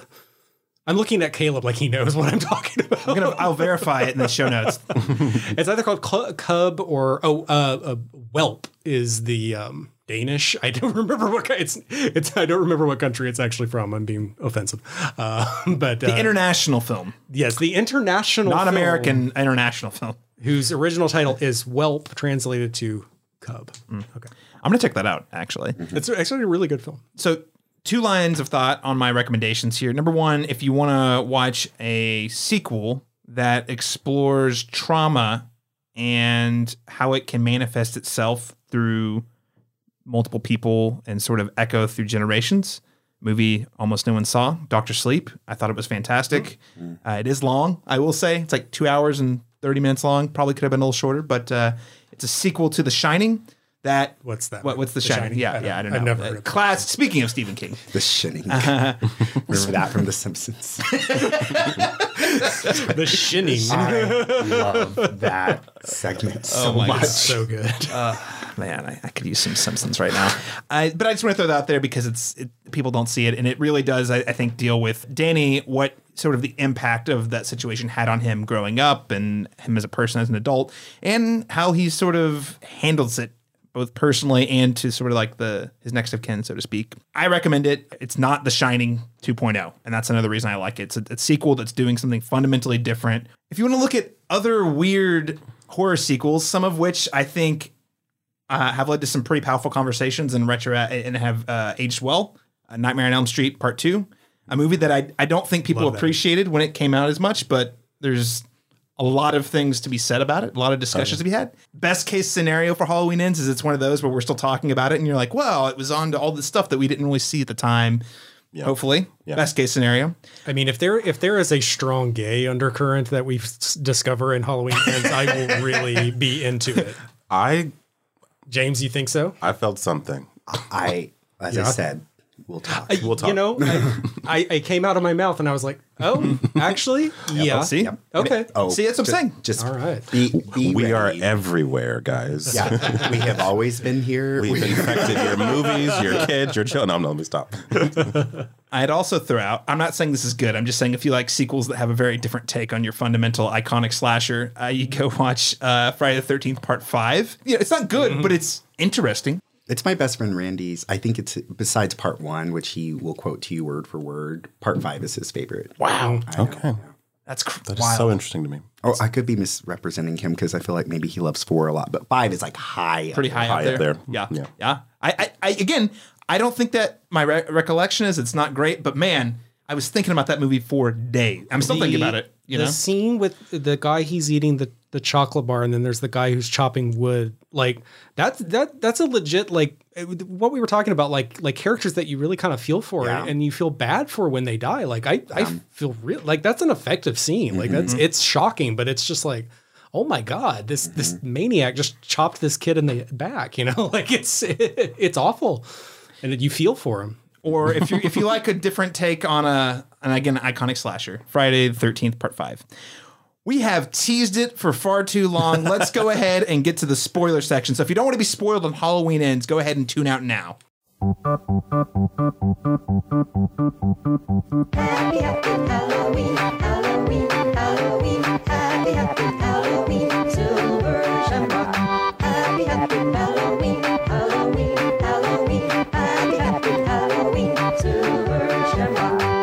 It's almost time, kids. The clock is ticking. Be in front of your TV sets for the Horrorthon. And remember the big giveaway at 9. Don't miss it. And don't forget to wear your masks. The clock is ticking. It's almost time. All right, so I have in the spoiler section a few things I wanted to put out there. So let's start by talking about both this trilogy, but more specifically this film's theme, I guess you would say, uh, the, the corrupting influence of fear and evil. I think it's the consistent thing, especially in these two sequels, Kills and Ends.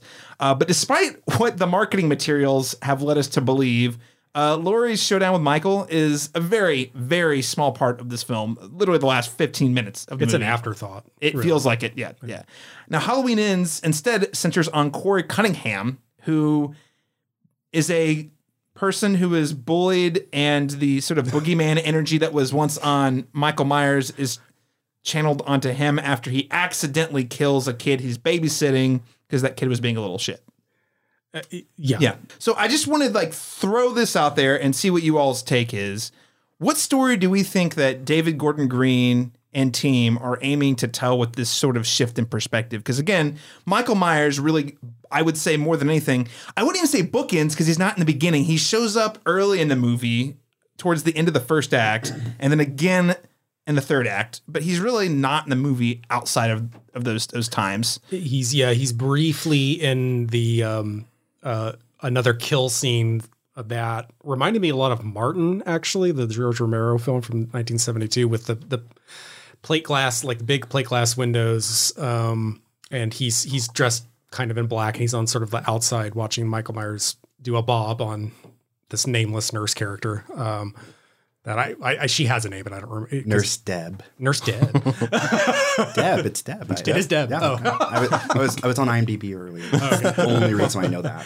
Um, yeah. So uh, yeah. Uh, anyway, I don't know. I'm being pedantic. I, okay, I'm just going to throw out the. How about this? I'm going to throw out what I think, and I want you all to tell me why I'm wrong or why I'm wrong, right, or why what I say needs to be tweaked, and we can go from there. Because I, the thing I find most compelling about this movie is the idea that Michael Myers, the, Michael Myers' greatest legacy is how much he has terrified this town so much that people are willing to create other boogeymen uh, to to sort of be the the target of their fear. They are mm-hmm. looking this fear is created because he goes on a killing spree and they're constantly trying to find other people to, to pass along to. Again, kills in a horrible, dumb, bad manner, tries to, I think, tries Hint to capture this with the, the the angry mob, but they do it in a much more sophisticated way in this by trying to personify it with Corey. Oh, okay, so Corey accidentally kills this kid a year later, and now he's the monster. So the whole town's going to hate on him. They're also apparently pissed off at Laurie for getting over it. I guess it's kind of weird but I, I like this idea that it gets into this nature versus nurture on Corey. Is Corey inherently evil? Is it because the town's trying to turn him into a boogeyman? And only when he, he does not fully embrace his sort of evil side until he comes into contact with Michael Myers. There's lots to unpack here, but I think the idea is that evil is a the town has been traumatized. And this trauma is directly impacting individuals and the way that people think about other individuals in the town before Michael just shows up at the end and kills Corey and then then gets killed. I mean, uh, which feels like a totally different movie. But I don't know. What do you guys? What is your take on the Corey story, LaRon? Um, I, I like it as an idea, but the, my issue is that I've always liked the idea of Michael being this manifestation or personification of evil as a metaphor. Here, it takes it literally, and Right. so it, it plays with that, or it jumps back. It's not consistent with its messaging. It feels very much like, um, I mean, there seems to be a literal transference almost of evil here, like when they're first introduced, which I also feel is kind of haphazardly done because he's not chosen. He just happy he's thrown down there and he happens to be by the well that Michael Myers is at, so that feels very very convenient. I was always very curious to see how that was going to come together, but By the way, Michael Myers, who has apparently just been living here for four in the, the sewers for four years. surviving off of rats that we never get to see him eat, and I I begged for that scene. It didn't happen. Again, very um, reminiscent of Halloween Five, where he like just apparently stayed around for one year in some dude's house. But yeah, anyway. I like it as an idea. I would just wish it was fleshed out better. It again feels very shoehorned into the concluding chapter of a series that did not introduce this, you know, in the two earlier iterations. So it just feels like Um, if they were going to tell this story, Corey should have been in two, or two shouldn't exist, and this should all just be one film. It just feels like we got four movies in this three series trilogy, but they're they're pigeonholed into the last two films. So I'm not opposed to the Corey um, subplot. I just feel like I wish it was more organically woven into this trilogy um, because the first two are very Laurie Strode, Michael Myers heavy. That is the through line. That is the story that we're telling. And then this one feels like let's have a broader conversation about evil, but it seems like a little too late at this point for me. No, absolutely. I mean, because I think I think my thing is, I love the idea that the third movie, it theoretically, the third movie, Michael Myers is not. He is maybe the ending of this movie where he gets chopped up into little pieces and a yeah, they they, they definitively kill him. Feels like it would be a better ending to Kills. Mm-hmm. And then we get this movie afterwards, where it's like, okay, yeah, yeah, he's gone, but but This is because, the because of, of the that. impact he had on the town, th- this is like how they, they think about other people. They find someone to, to call the boogeyman, and all of a sudden, that's where the transference of energy goes. But that the movie hints at that, but there's all these weird plot holes and nonsensical like gym, mental gymnastics you have to do about the fact that Michael Myers is still out there, and they just mm-hmm. act like he's not a big deal. James, you're being quiet but nodding your head. What, what are you thinking about the use of Corey? Okay, there's so much I want to say, but I think my main problem with this film um, is the death, the actual death of Michael Myers and the procession at the end. And this is my problem. It, it's it's it's it's not unique to Halloween. It's uh, are y'all familiar with the um, the French philosopher Rene Girard? And- okay, good, good, good. So I just find all of his understanding of how myth works at play here, and the scapegoating mechanism, right? Like where the where the community rallies around the um, the death, right? The sacrifice of a a figure who it has seen as divisive, um, a guilty party in this sort of way. That through that death, the community is able to um, heal. Mhm. And so as I was watching it the second time, I could only hear Girard in my head, right? You, you can see you see what I'm saying here? Like I mean and it's so much it's it's in the dialogue in the film, right? Um in fact, Laurie's kind of closing uh, narration is where she talks about, and then the town had its resolve. Okay, well, that is just textbook myth, right? Like through the death of the king, you know, um, we we are able to come together here. Well, I hate when a story does that, right? Because that sort of sacrificing body, my understanding, at least people who take Girard's work seriously, which I he does not take his own work seriously. He he likes the scapegoating mechanism, right? He thinks that societies that's how they resolve conflict. Otherwise, we would constantly be at war with one another. So we have to have this scapegoat. And I, I just think that's a huge problem when you have a scapegoat because that's how we get Hitler with the Jews. That's how Trump. you get a Trump. I mean, it just is what it is. It just is what it is. So I think that's a problem. I'm more forgiving when it comes to a, s- its presence in some ways in a story because I do take seriously that kind of ancient Greek idea of like catharsis, the idea that like maybe we work out that tendency towards scapegoating and toward violence through the story and it purges it from us doing it in real life. I say almost forgiving because I actually kind of come to the opposite belief where I think when we see that play out in a story, I think it reinforces for the society to keep scapegoating. Like to, that mm-hmm. violence is how you resolve your your social conflicts or your interpersonal conflicts. And as somebody, as a student of nonviolence, a student of Jesus, uh, and a student of Martin Luther King uh, Jr., like I, I and Clara Luper, Oklahoma's own, like the woman who did these nonviolent protests with her students to desegregate um, essentially Oklahoma City. Um, I just I- I have a hard time when a story uses violence to resolve its central conflict, and I think that and, and the fact that they literally have his kind of arms outstretched on the roof of that car as they are, you know, wheeling his dead body through the town, I think is is it's very Jesus-y and very much a problem. Now, I I, I said I have a lot here. So that's one thing that I think is a problem because I think it gives the characters in the film, I don't know what lesson they've really learned them because it strikes me that so Girard's one thing to kind of bring up there, but then I think we have to talk about trauma and intergenerational trauma, especially since Str- oh not Laurie, Jamie Lee Curtis and David Gordon Green insist that we do. um, but if you go, I, I- I think that the problem with the scapegoating mechanism here is that it allows the characters in the film and maybe us as the spectators to ignore kind of to your nature nurture question. Well, there was already a rot in Haddonfield, Right. Mhm. and it's not Michael, right? Yeah. Michael, that I, I think we, I think that's to miss something, right? Because when you go back and you watch the moment where the mother, Joan, I believe is her name, Corey's mom, as he's falling in love with Laura, uh, uh, Allison, and he's going to take off with her, and she slaps him, and she's already been like chastising him the whole time in this Right. sort of like no boundary sort of way, but when after she slaps him, she leans in Kisses him. on the lips Yeah. Yeah. on the odd. lips. And that starts sending some signals to me. Like, has this woman touched this her child sexually?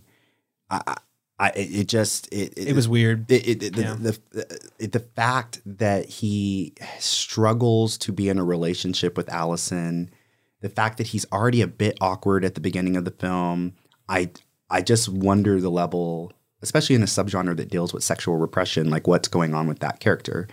Um, so yeah, I'll just kind of stop there for now. I, I just I, I that's kind of on my mind. I really appreciate you diving into that and, and digging a little deeper on this idea of uh, the scapegoat because I think that's my bigger one of my bigger issues is the the film concludes with all right we we killed this guy we paraded him around the town so everyone could see and we we held a a whole ceremony where they they literally disintegrate his body.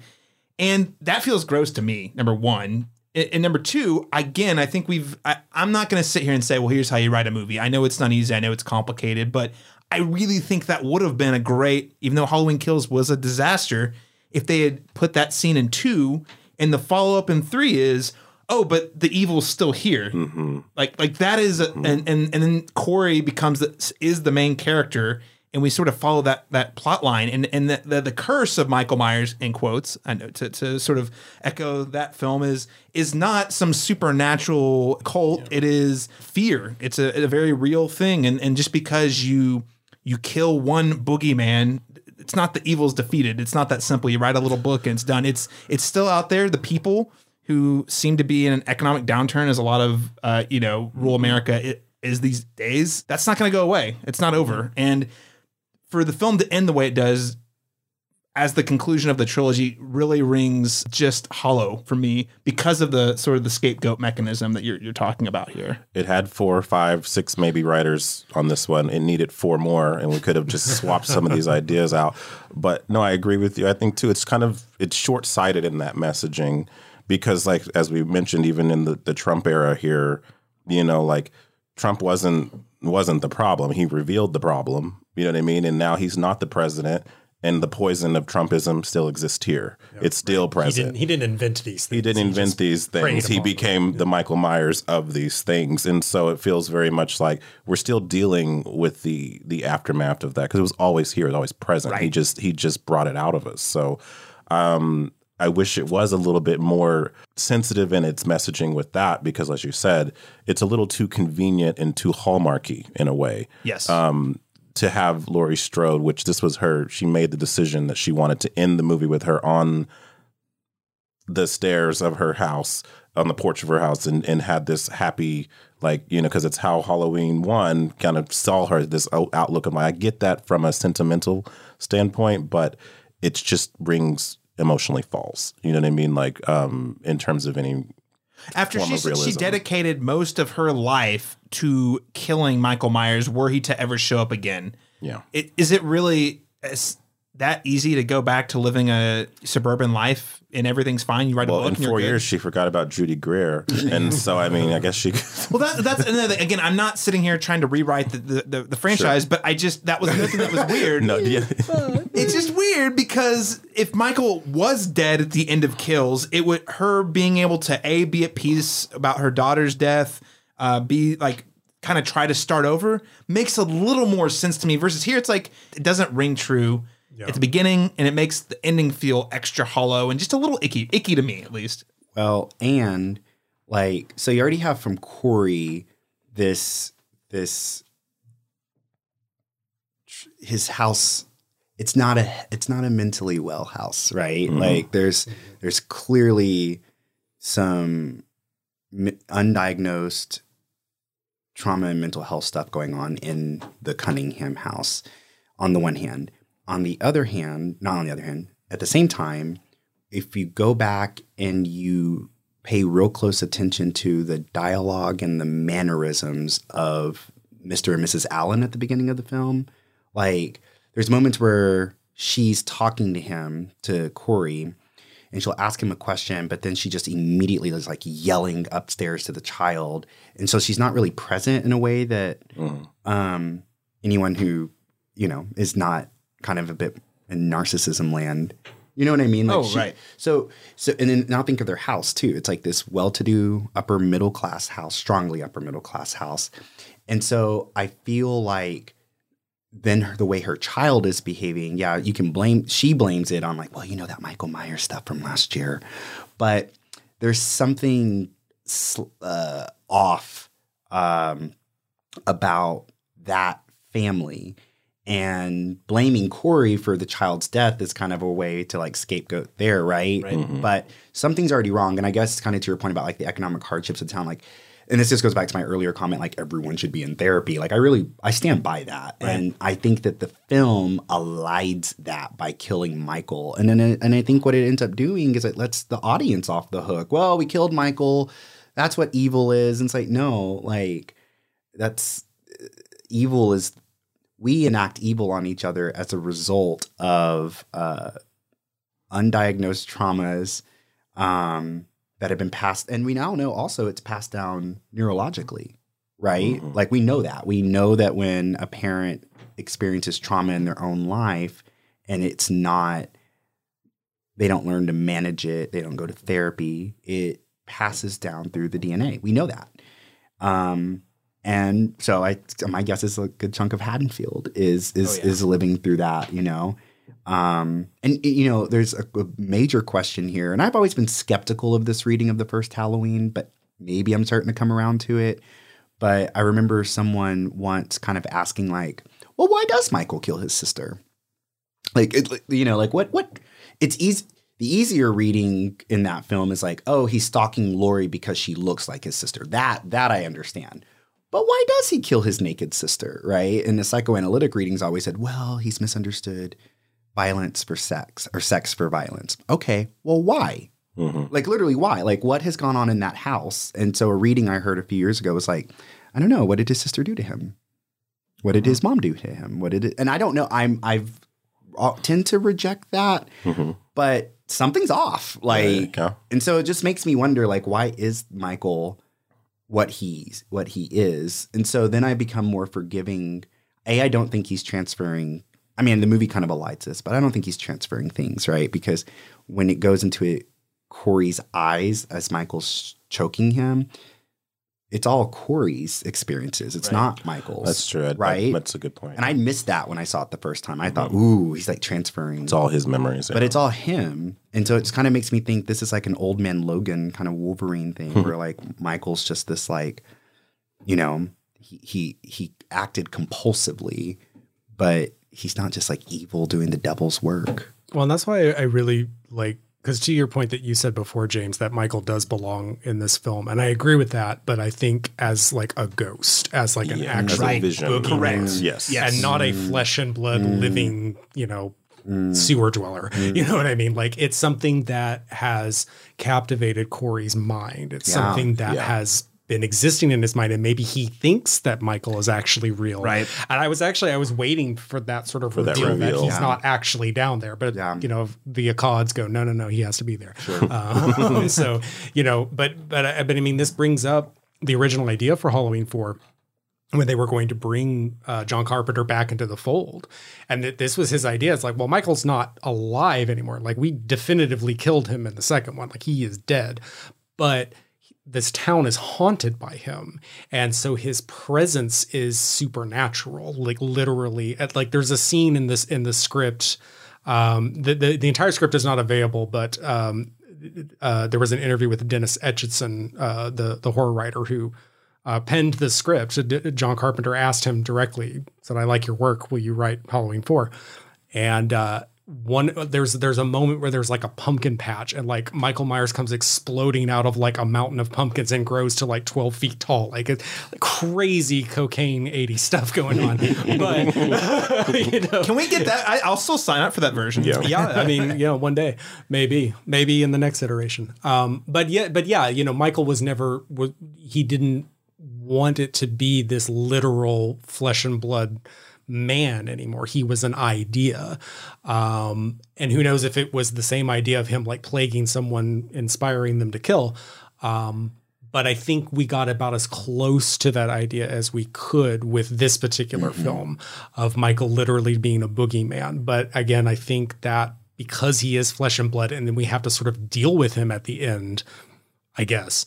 Um, it really it it it made it made the it it really downgraded the quality that this film could have had with these ideas, having him be flesh and blood Well, here. The, the idea. So I guess my, my big thing was I, Cor- I I really was engaged and invested in the Corey storyline. I mean, I know a lot of people might might hate it, but I, I was really curious. I'm like, how is this kid going to turn out? Is he going to go full Michael Myers? Is there going to be a red- I the big question was like, is this going to be a redemption arc for this guy? Is he like wh- where are they going to take it, and what's this going to mean for Allison? Right? That's well and that you and know. that was sort of my big problem with it too is that i i i didn't feel there was any question like from the get-go hmm. i'm like i know where this is going hmm. like they showed him wearing the coveralls you know when he's working on the uh, you know he's a hmm. mechanic the the mask the scarecrow mask that he wears was very reminiscent of the clown mask from the original film like like it's a scarecrow and not a clown but like the smile and the eyes were very similar um and and so and and then when he meets Michael in the sewer, I was like, okay, well, I know I know exactly where this is going. So there was never that tension for me see- of like, will he or won't he?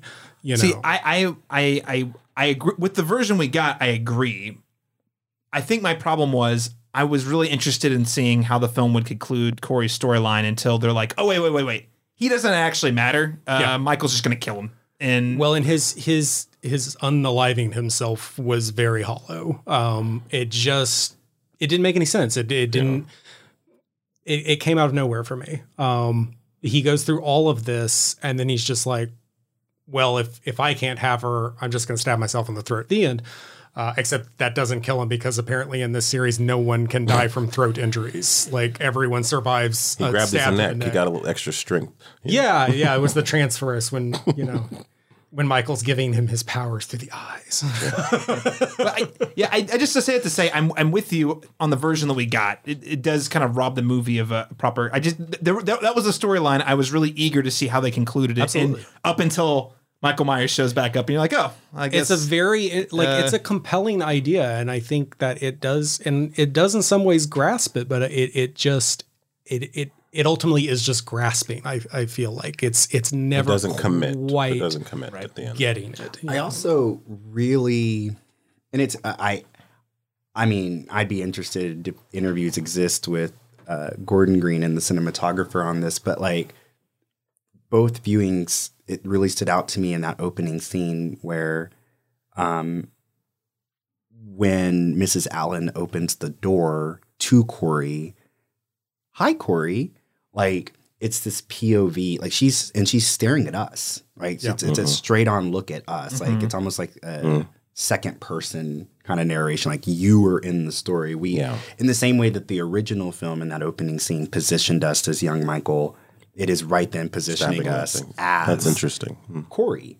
And then there's the reverse where he's he looks at her, right? And this happens a couple times in that kind of moment. And I I I don't know if that was intentional, but that feels intentional. Right. That's Because very Jonathan Demme with with yeah, the silence, Silence of the, lambs, thing. and the- yeah. But it seems in that way to implicate the audience as you are just as capable of Well, that's the campaign. that's the campaign that that we talked about. Jamie Lee Curtis's campaign for trauma for this series is that the, this this particular story is centered around um, us being the monster. She kept saying, "You're going to be really angry when you see this film." She didn't say why. Now we all have different reasons why, but um, but the, her re- reason and rationale for why we were going to be angry was that the movie's going to tell you that you are the monster, and so I think that definitely is there if um at least narratively if not also stylistically but i think that um as we've kind of already discussed about the ending they kind of derail that that messaging by scapegoating it to they're michael s- they're so sticking their toe in the water, but they're never Yeah. fully diving in. I think. I was listening to the new. Did y'all listen to Halloweenies, that podcast? No. Not to bring another podcast into this. I'm so sorry.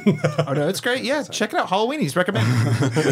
but uh, they they they had an, a Halloween's uh, Halloween ends episode, and um, and when I was listening to it, one of the they were asked like they had a problem with the ending too. They didn't mention like the scapegoating and all that, but you know, so shame on them. So if you want smart, elevated podcast, you listen to us um, frequently. But the um, they had a problem with the ending itself though. And it's like well how do you how do you fix that? And i can't remember exactly what one of them like the the, the, the word for word what they said but like you do it where they slit his throat and his uh His wrist. his wrist. and then you cut immediately from that to them throwing his body into the the if you want that ending of his death and the thing, then you cut immediately to that, and then and then your movie's done. Like you don't do not give that sort of nice, neat bow of like, and then they all lived happily ever after. It's like, Right. no, maybe they don't. Like maybe Well- you don't.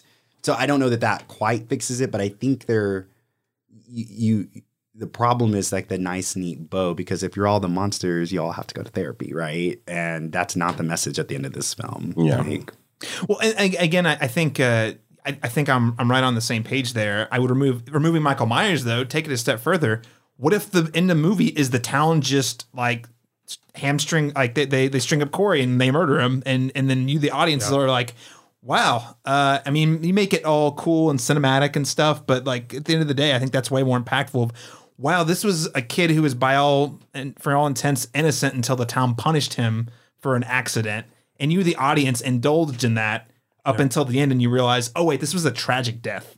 Yeah. and and you do that through the lens of Allison, who witnesses the the better parts of him. You know, again, I'm not a I'm not going to pretend to be a filmmaker and say things are easy. I just Go ahead, would've David Gordon Green. What, what you're saying is better than what we got. I, so it- it's just more compelling. It just is more compelling, and it leaves an impact. Because here's the thing: I, it kind of you know leads me to my next question about sort of the legacy of this trilogy.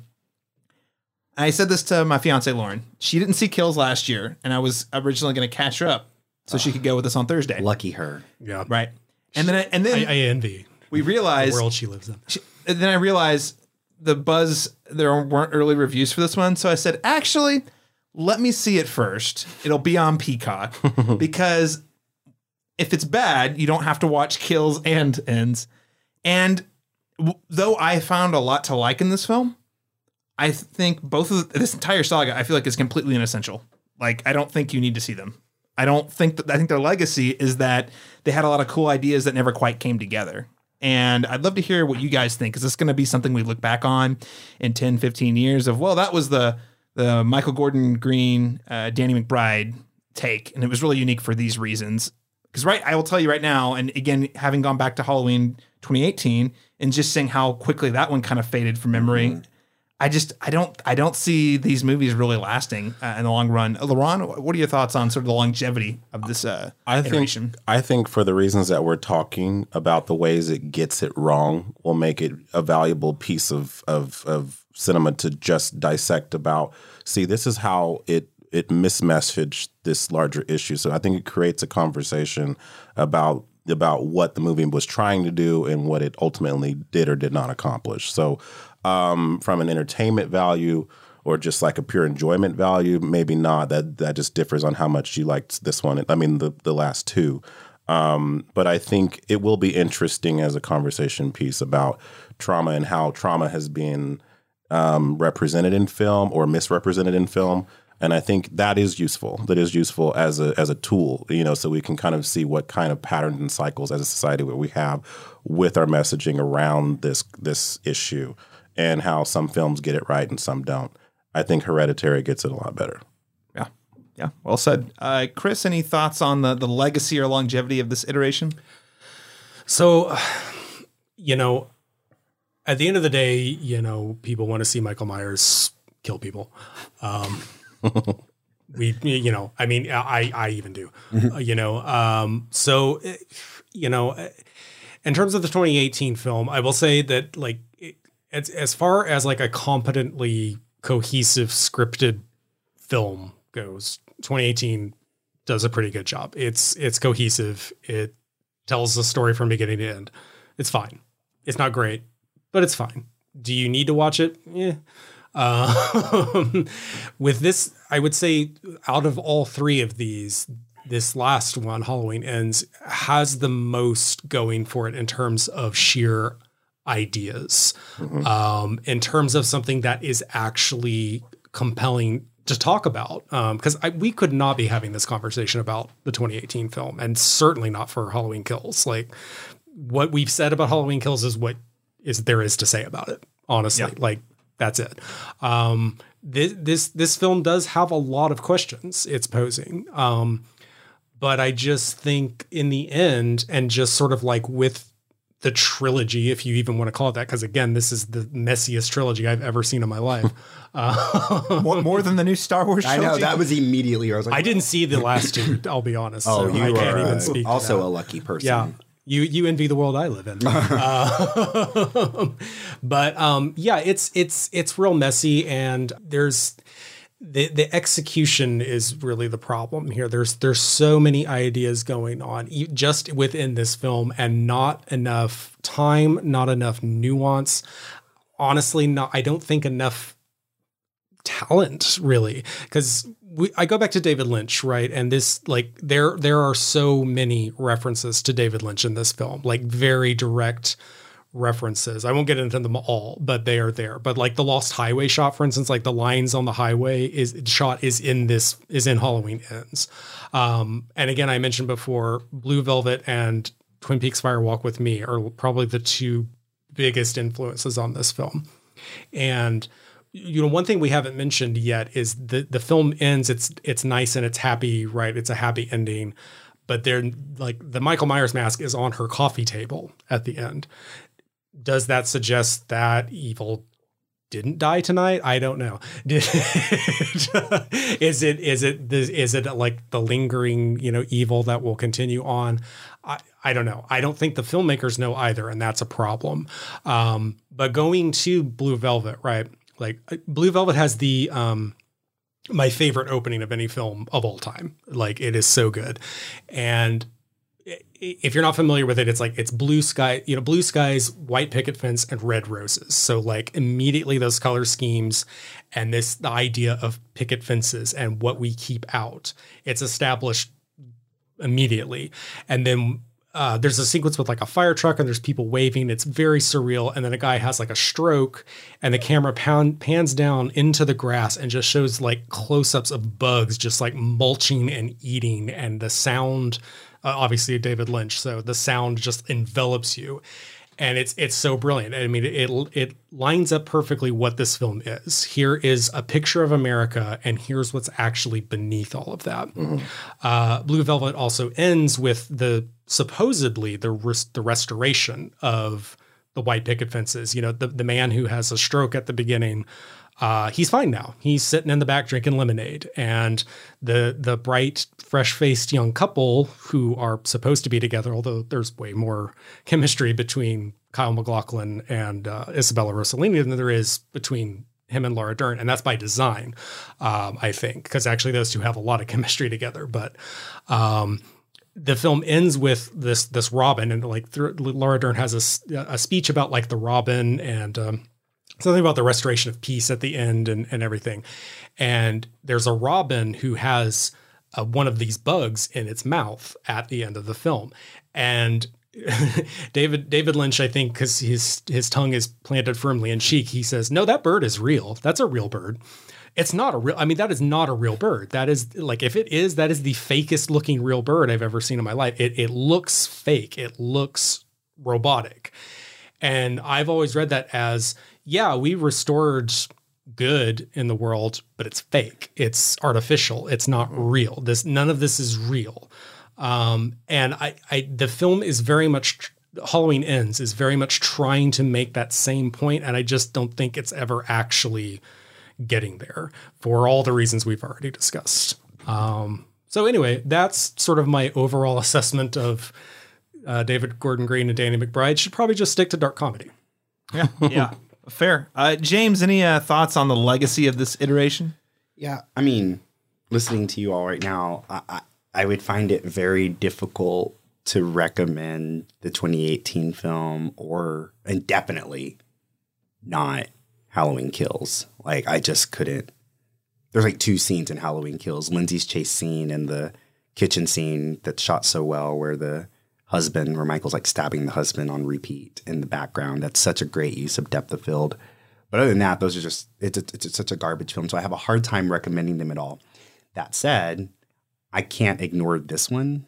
And you're, I appreciated your comment earlier, Caleb, where you said, and you uh, both Chris and LaRon actually, you know, said a version of this too. But like, I was on that same high on 2018's Halloween when it came out. Like, I felt very, I was like, this is this may be the fourth best film in the the series. You know, now I would put it like the third worst, like pretty easily. I mean, so maybe I'll find out in a year I don't like this film. Like, you know what I mean? Yeah. I might I might feel that way. Um, so I just prepare myself for that. That said, you all of course are familiar with the Final Girl uh, essay from Clover, but I've are y'all you've read the whole book, right? Men, Women, and Chainsaws. I'm not. I haven't. And I need to. So, LaRon, as someone who has, I've been thinking a lot about the chapter on the occult genre, the Okay. opening up. Um, I think it's really worth our time as horror fans, and I think in this way, the legacy of this trilogy, if anything, it could be that it's worth it. It it it's asking us whether intentionally or not to revisit not just her body himself the way that we've been doing and talk about the final girl all the time but to revisit it opening up because it's really been the last 20 years like yeah the slasher has had its heyday resurgence but the occult genre is really where it's been mm-hmm. right and i say that hating movies like the conjuring I'm, and i said that and i hope someone comes for me on whatever Oh, I, I, I totally agree. There's an I audience. totally I'll say it again. But that genre, that subgenre is the most like popular right now. And I would mm-hmm. even go further and say that all the superhero films, the Marvel films, the DC films, it's right there in the t- in this in the category superhero, right? So if it I don't think we should be talking about those films just as superhero films. I think we should be thinking about them within the realm of the occult. And I think that's a very useful thing to do because I think what's hap- what I'm starting to believe is happening is these films are reflecting a um, and this is my moment where I just become my film professor from undergrad, Betty Robbins. I just think these films are ultimately about a deep anxiety as it relates to gender, particularly as it relates to men, um, unfeeling men, and trying to get at. And I don't think this movie does it well enough. It doesn't get at the root causes for why either Michael or Corey are what they are. But this, all three films seem interested in it. Yeah. Think about the fact that Halloween Kills begins with what's the boyfriend's name? Cameron. Like it begins with him, right? Think about the fact that he is wearing the uh, Bonnie from Bonnie, and Clyde, outfit, yeah. right? Think about the fact that it brings back Lonnie Elam, right? Uh, the bully, he's a bully in that film, but in Halloween Kills, they're like, well, he's learned his lesson, right? um, it brings back Tommy. I guess what I'm saying is, I think these three films, like the occult g- subgenre, generally seem very reflective of this sort of tension that exists in our. I don't think it's just in America. I think it's global. This global tension about what is masculinity. What is it? And in the occult film, um, in that essay opening up, which I, I just cannot encourage everyone enough to to to read that. Um, but Clover says that the cover plot is of the possessed girl almost every time. The, the cover plot of these occult stories is almost always of the woman's story, right? But she says that's the cover plot and that the real story is about a male in some sort of psychological crisis. And she uses The Exorcist as like the main template for this.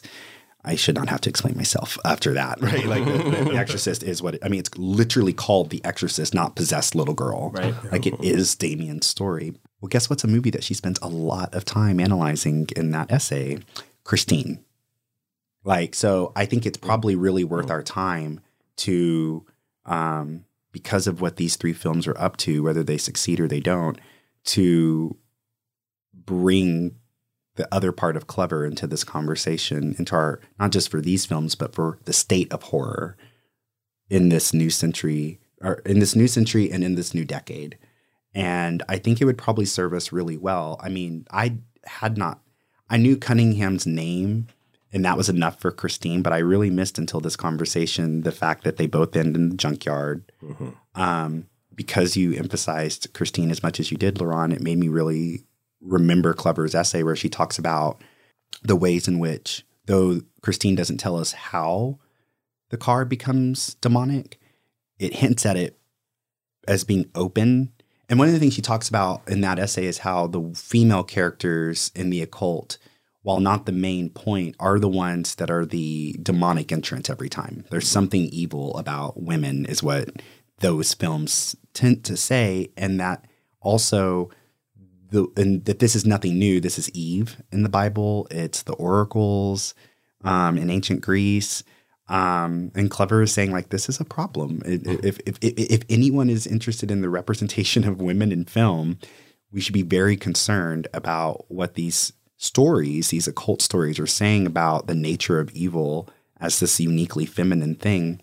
So I was I, I missed a lot of the Christine Cunningham stuff, but what I had not missed when we were watching this film the first time is the second they showed that shot, the first shot of the of the sewer from outside, because Clover emphasizes that women are quote female portals, and it's because their bodies are like naturally quote unquote naturally open, right? The- right. Okay. Good. Okay. Okay. Um, but what Clover points out is that well, hang on, back up. So I'll start talking over myself in my brain. Um, that that that in the in the occult, it's a lot of corridors. It's a lot of holes, right? And so the fact that Michael Myers is in a hole in this film immediately made me realize we were not just in a slasher film; we were in the occult. And I can't help but wonder what someone who's an enterprising student what they could do with that. And the fact that not only is he down in that hole, but even when he attacks Corey the first time, he's in an opening. Uh, it- Yeah. You see what I'm saying here? That's like this is this is the, there's a, there's in a some womb of sorts. yes no absolutely absolutely Corey right ejects from and, it. and Corey comes out a different person, right? yeah no absolutely and then so there's there's there's stuff going on there and the fact that Christine is playing so heavily over all of this I think is worth our time.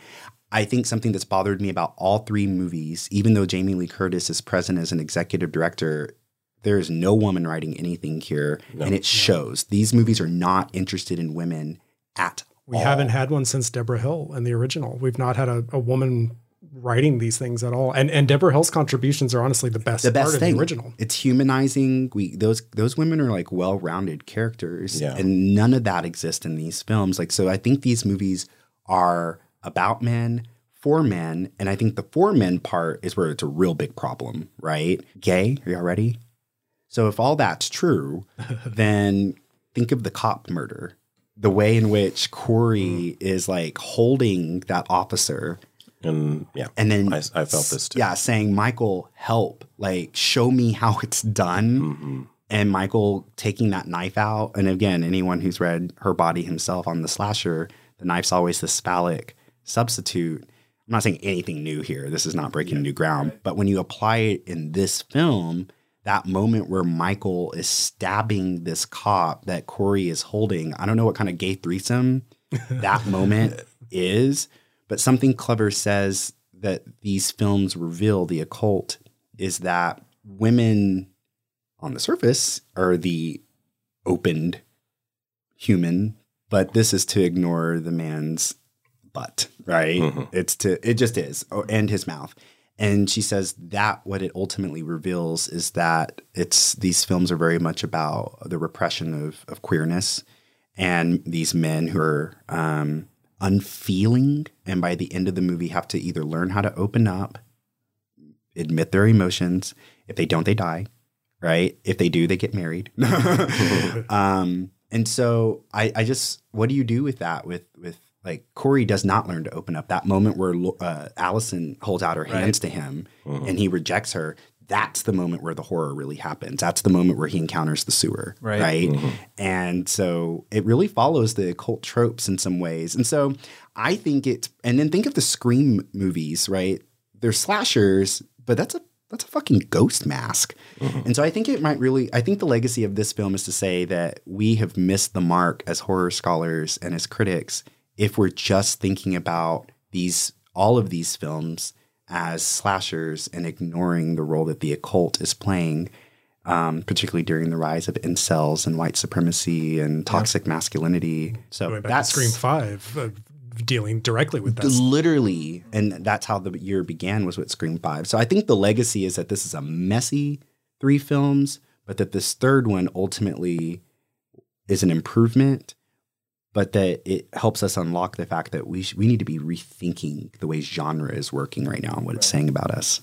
Yeah, absolutely. Uh, and uh, James, just for context for listeners, in case they missed it the first time, uh, the the essay you recommended, uh, what uh, could you remind me where what is it and where can they find it? So it's film professor Carol Clover, and her book is called Men, Women, and Chainsaws. It's from the early 90s. The famous essay is Her Body Himself, and that's where we get the final girl concept.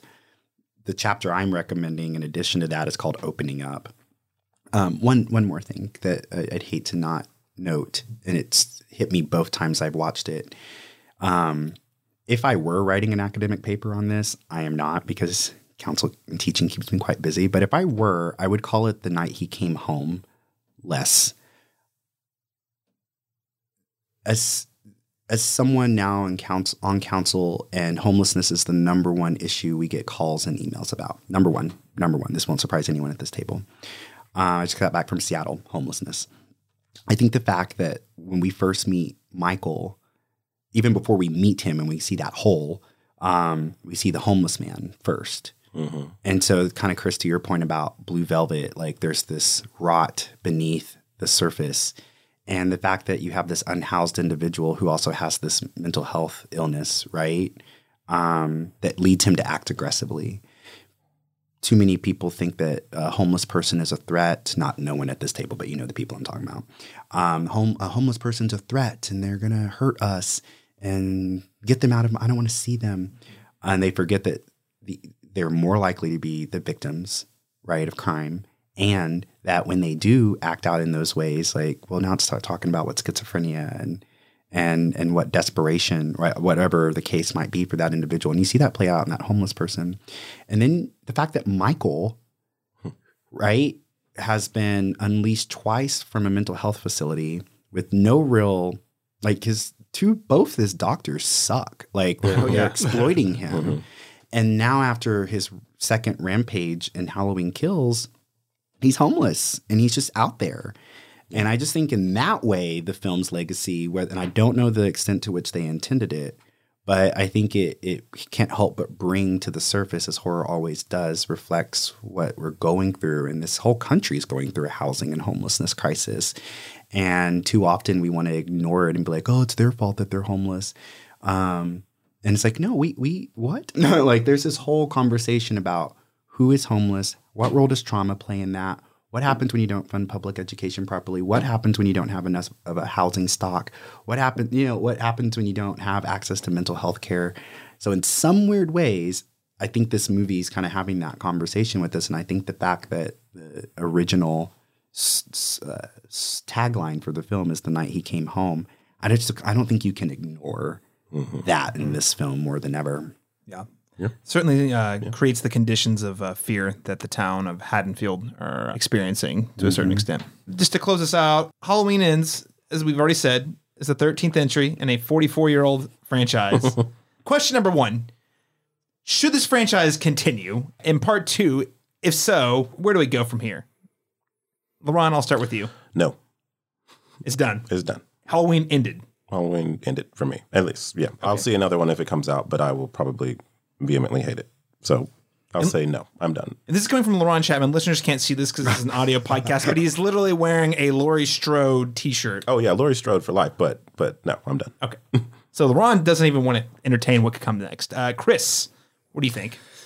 I mean, whether we want it or not, it will. It will happen. Um, yeah. And Give it five years. you know, I'm I am very uh, like again, I alluded to this before. I'm I'm kind of exhausted with franchises. I'm exhausted with bringing these characters and these figures back again and again and again. I, I real quick, I will plug something that happened in the past um, that James did. Uh, it happened a couple of days ago. Uh, it was a screening of Night of the Living Dead, uh, put up by the the, the library, The Metropolitan Library. the System. Metropolitan Library System. We love them.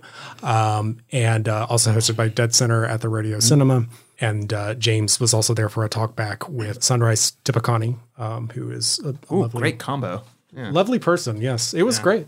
You guys were watching this movie, and you should have been there. With, I, with- I'll be honest, it did I not knew where occur you to me were. that this was the same night until that night. And I was like, wait, that's tonight? I felt so bad too. We, we had this conversation in the theater. We were literally like, at the theater, like, wait, was that tonight? Oh, t- I didn't mean to call you out. no, but- that's fair. It's fair. but um, you know, thinking about how revolutionary Night of the Living Dead was, and someone had brought up The Walking Dead during the the talk back, and like all the rules that have been established in the zombie genre, right? Like the subgenre, like it all comes from that movie. Little scraps of places prior to that, but like this is the first time it brought all these ideas together, and you know the the word revolutionary was used several times during the discussion by James by Sunrise, um, and and it, because it just it genuinely is it is it a revolutionary film. Um, you know, for all its flaws that we can see now in retrospect, the original Halloween very revolutionary in so many ways.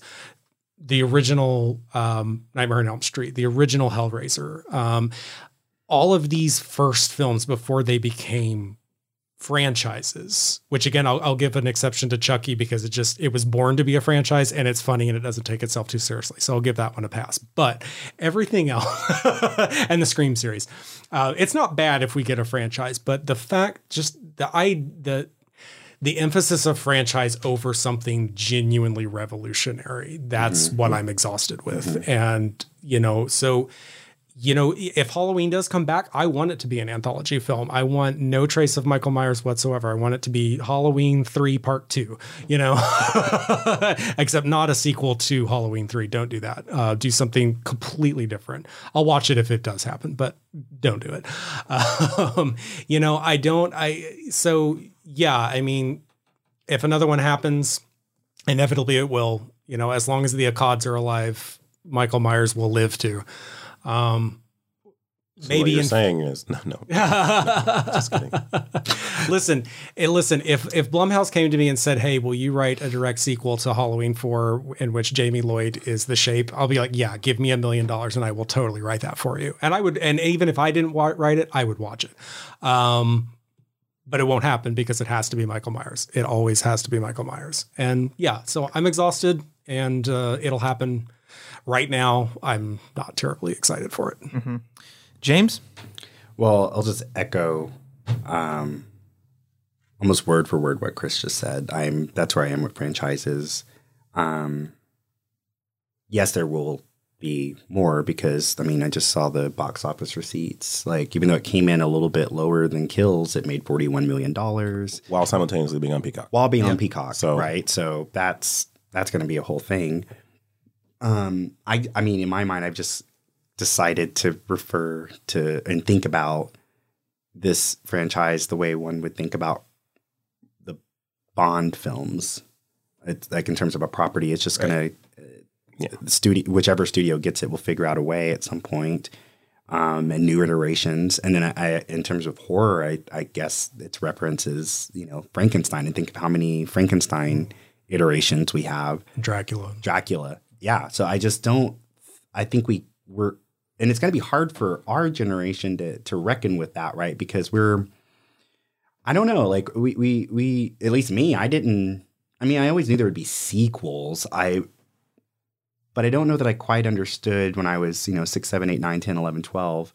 I don't think I quite understood that these were our Frankensteins and our Draculas. Right. I, I, I mm. don't think I fully appreciated that. And, and so I would get mad sometimes when they would make a sequel or, or the, not just a sequel, the reboots. That's when I would get mad. Right. But now I just kind of am like, well, but they're gonna. So kind of I don't want them though. To LaRon's point, but especially for the reasons that Chris has said. Like I think, look, I was talking to someone earlier today who was talking about the the film Bros, uh, the romantic comedy, and you know, I'm, there's all this internet chatter right now where it's like.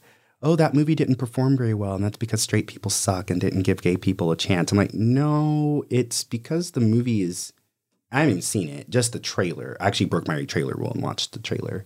And I was like, this just looks generic as fuck. Like, it just, if you've seen Runaway Bride, you have seen Bros. I I just rest assured, if I'm wrong, I'm wrong. I'm not wrong. Sometimes I'm wrong. I, I don't think on this I'm wrong. Um, and I think what's happening in The Force Awaken was like the big like awakening for me of the moment that we're living in. Like, I worried when Disney got that property that what they were going to do was exactly what they did. I just couldn't imagine it was going to be as bad as what's the third one, the the Rise of Skywalker. Yeah. Yeah. like where they are just so afraid to take a risk, so afraid to give filmmakers a chance to do something unique and new with the property. And that's why I've been a bit defensive of this film for even trying. Um, and not always succeeding by any chance or by any stretch of the imagination. But like, I just think we're living in a world where what five companies own everything, Yeah. and they answer only to Monday morning bottom line Wall Street.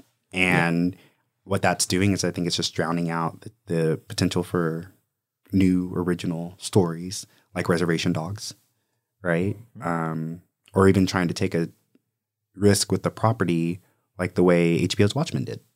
Yeah. So it, it- what I'm asking for is not.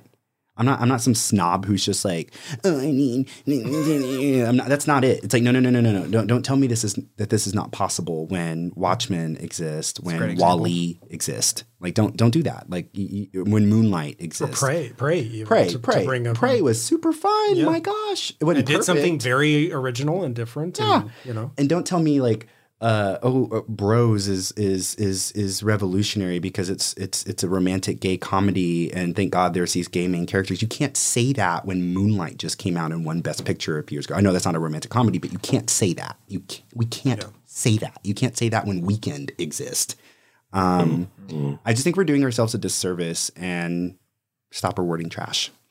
Yeah, I, I think James, you put it really well. I am actually okay with more Halloween. I, I tend to lean towards the anthology approach very strongly, but Watchmen is a really great example of okay. The, the gears of capitalism insist that this thing get resurrected. So Hall- halloween resurrected good night everyone thank you all but, you know, direct sequel. But you know, it's funny. They uh, side story about Watchmen. I'm a huge fan. I'm a huge Damon Lindelof fan, and uh, he had, they had to ask him three times to do that show before he finally said yes. And he had very lengthy Instagram post you can go find where he explains his rationale behind it. But the thing about it was a couple things. Number one, when he did it and decided to make it about race in America, he was like, "Wait, I can't do that."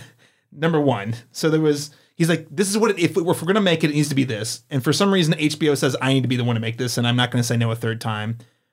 So they bring in. He brings in a very diverse That's right. uh, writers' room, directors' room, and the result was incredible. I think it might even be better than the original. I agree. honestly, I think it is. It's, it's fantastic, and I think if we're willing to really find the right creators with the right ideas and give them the time and the resources they need to execute on these ideas, And the space and the freedom to do so. Exactly. That's the main thing. not hey, we need this movie in like a year. Can And you it needs crank it to fit out? this formula. I It's mean- like let them make the movie they want to make and let them say what they want to say. It's like I don't know. Go find, uh, gosh, I don't know, uh, the guy who just did Bar- Barbarian from the Whitest Kid You Know. I'm totally drawing a blank on his name. I don't know. See, be like, hey, if you were able to make a Halloween movie and there were no rules, what would that look like? I don't know, something like that. You find someone who has a passionate take and you invest it. That's where I'm at. I, I am okay with, I'm not necessarily anti more movies, but there needs to be a really strong idea and there needs to be a really strong backing from the studio and the producers to make that happen and allow it the space to, to happen. Yeah, is, and- is that going to occur? I don't think so.